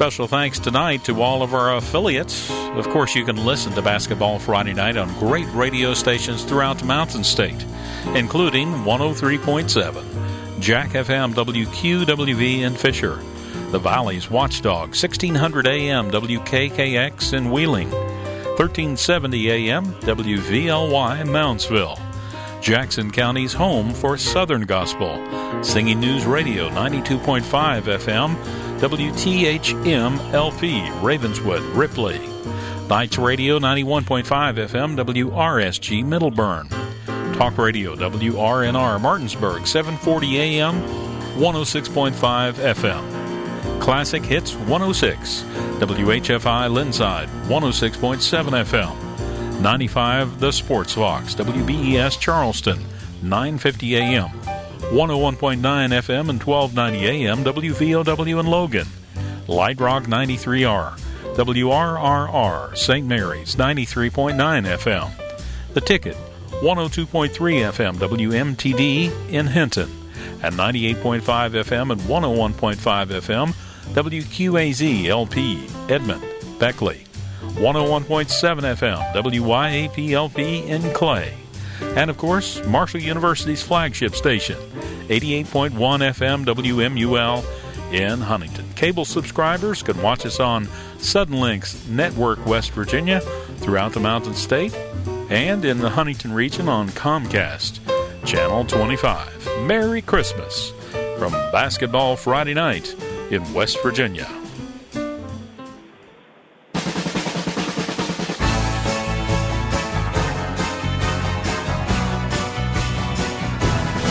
Celebrating high school basketball around the Mountain State. You're listening to Basketball Friday Night in West Virginia on the Fast Break Sports Network. Now, back to your hosts, Bill Cornwell, Joe Linville, Coach Rick Marone, and Ryan Epling.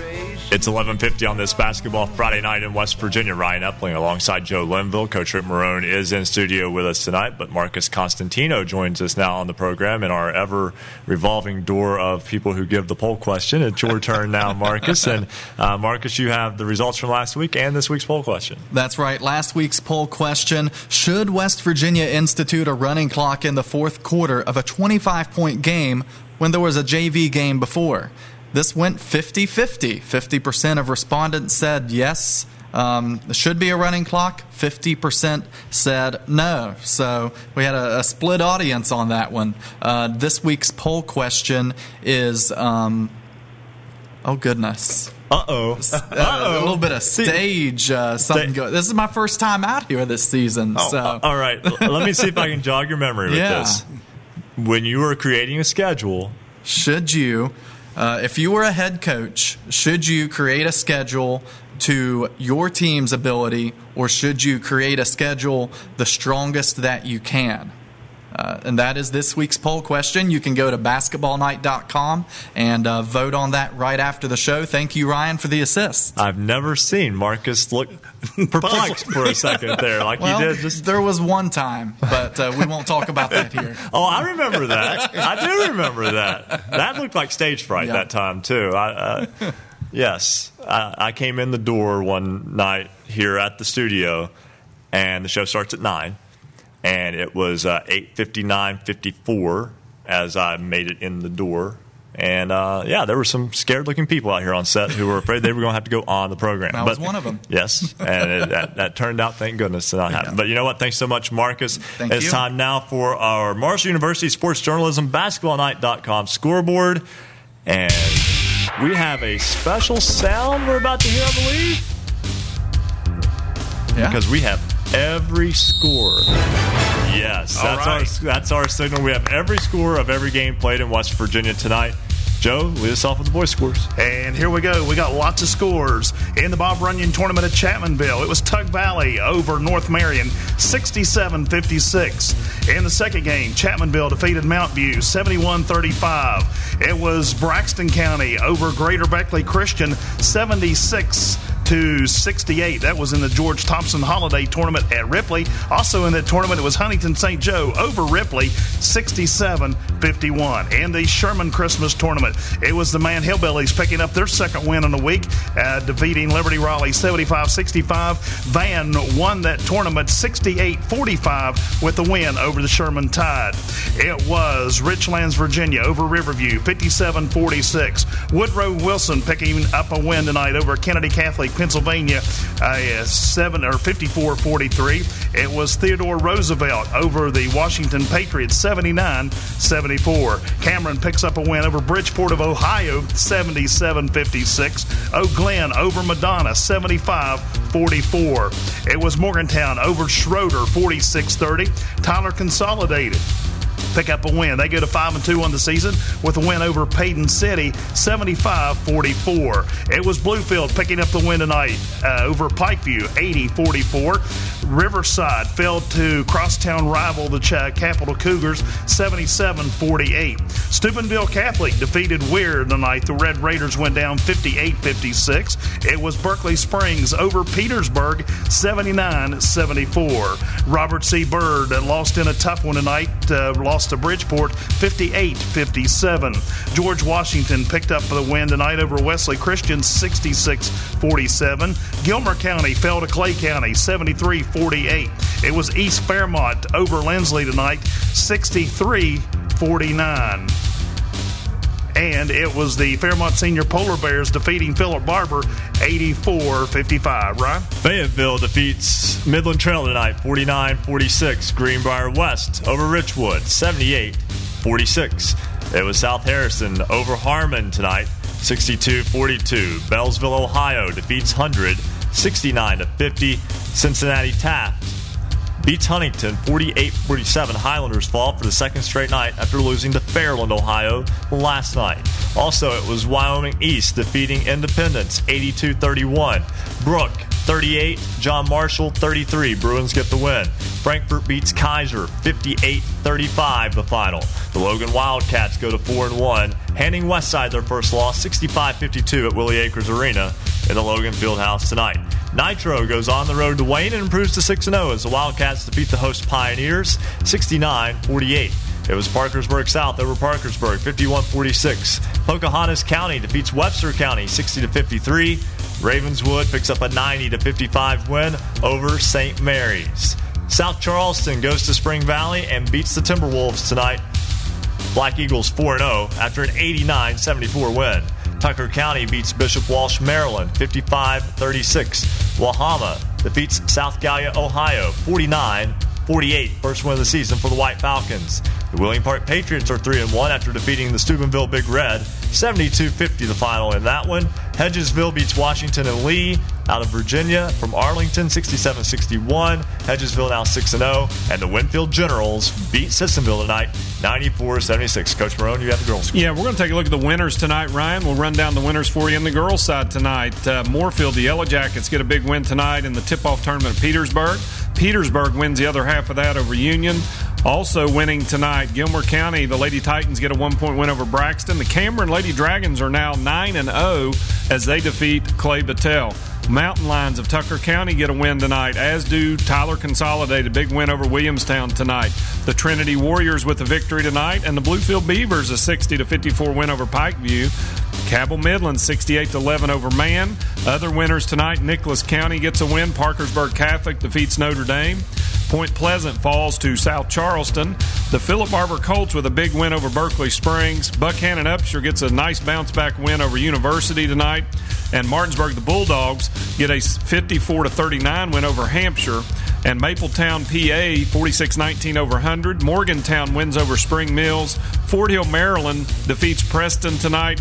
And the Spring Valley Lady Timberwolves fall in the championship game of the Doc Maples tournament in Tennessee to Tennessee High, 62-52. That's your Marshall University Sports Journalism, BasketballNight.com scoreboard update.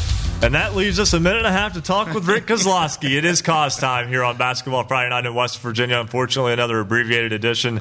And, Rick, we promise, next week we're going to do better. We're going to give you more time.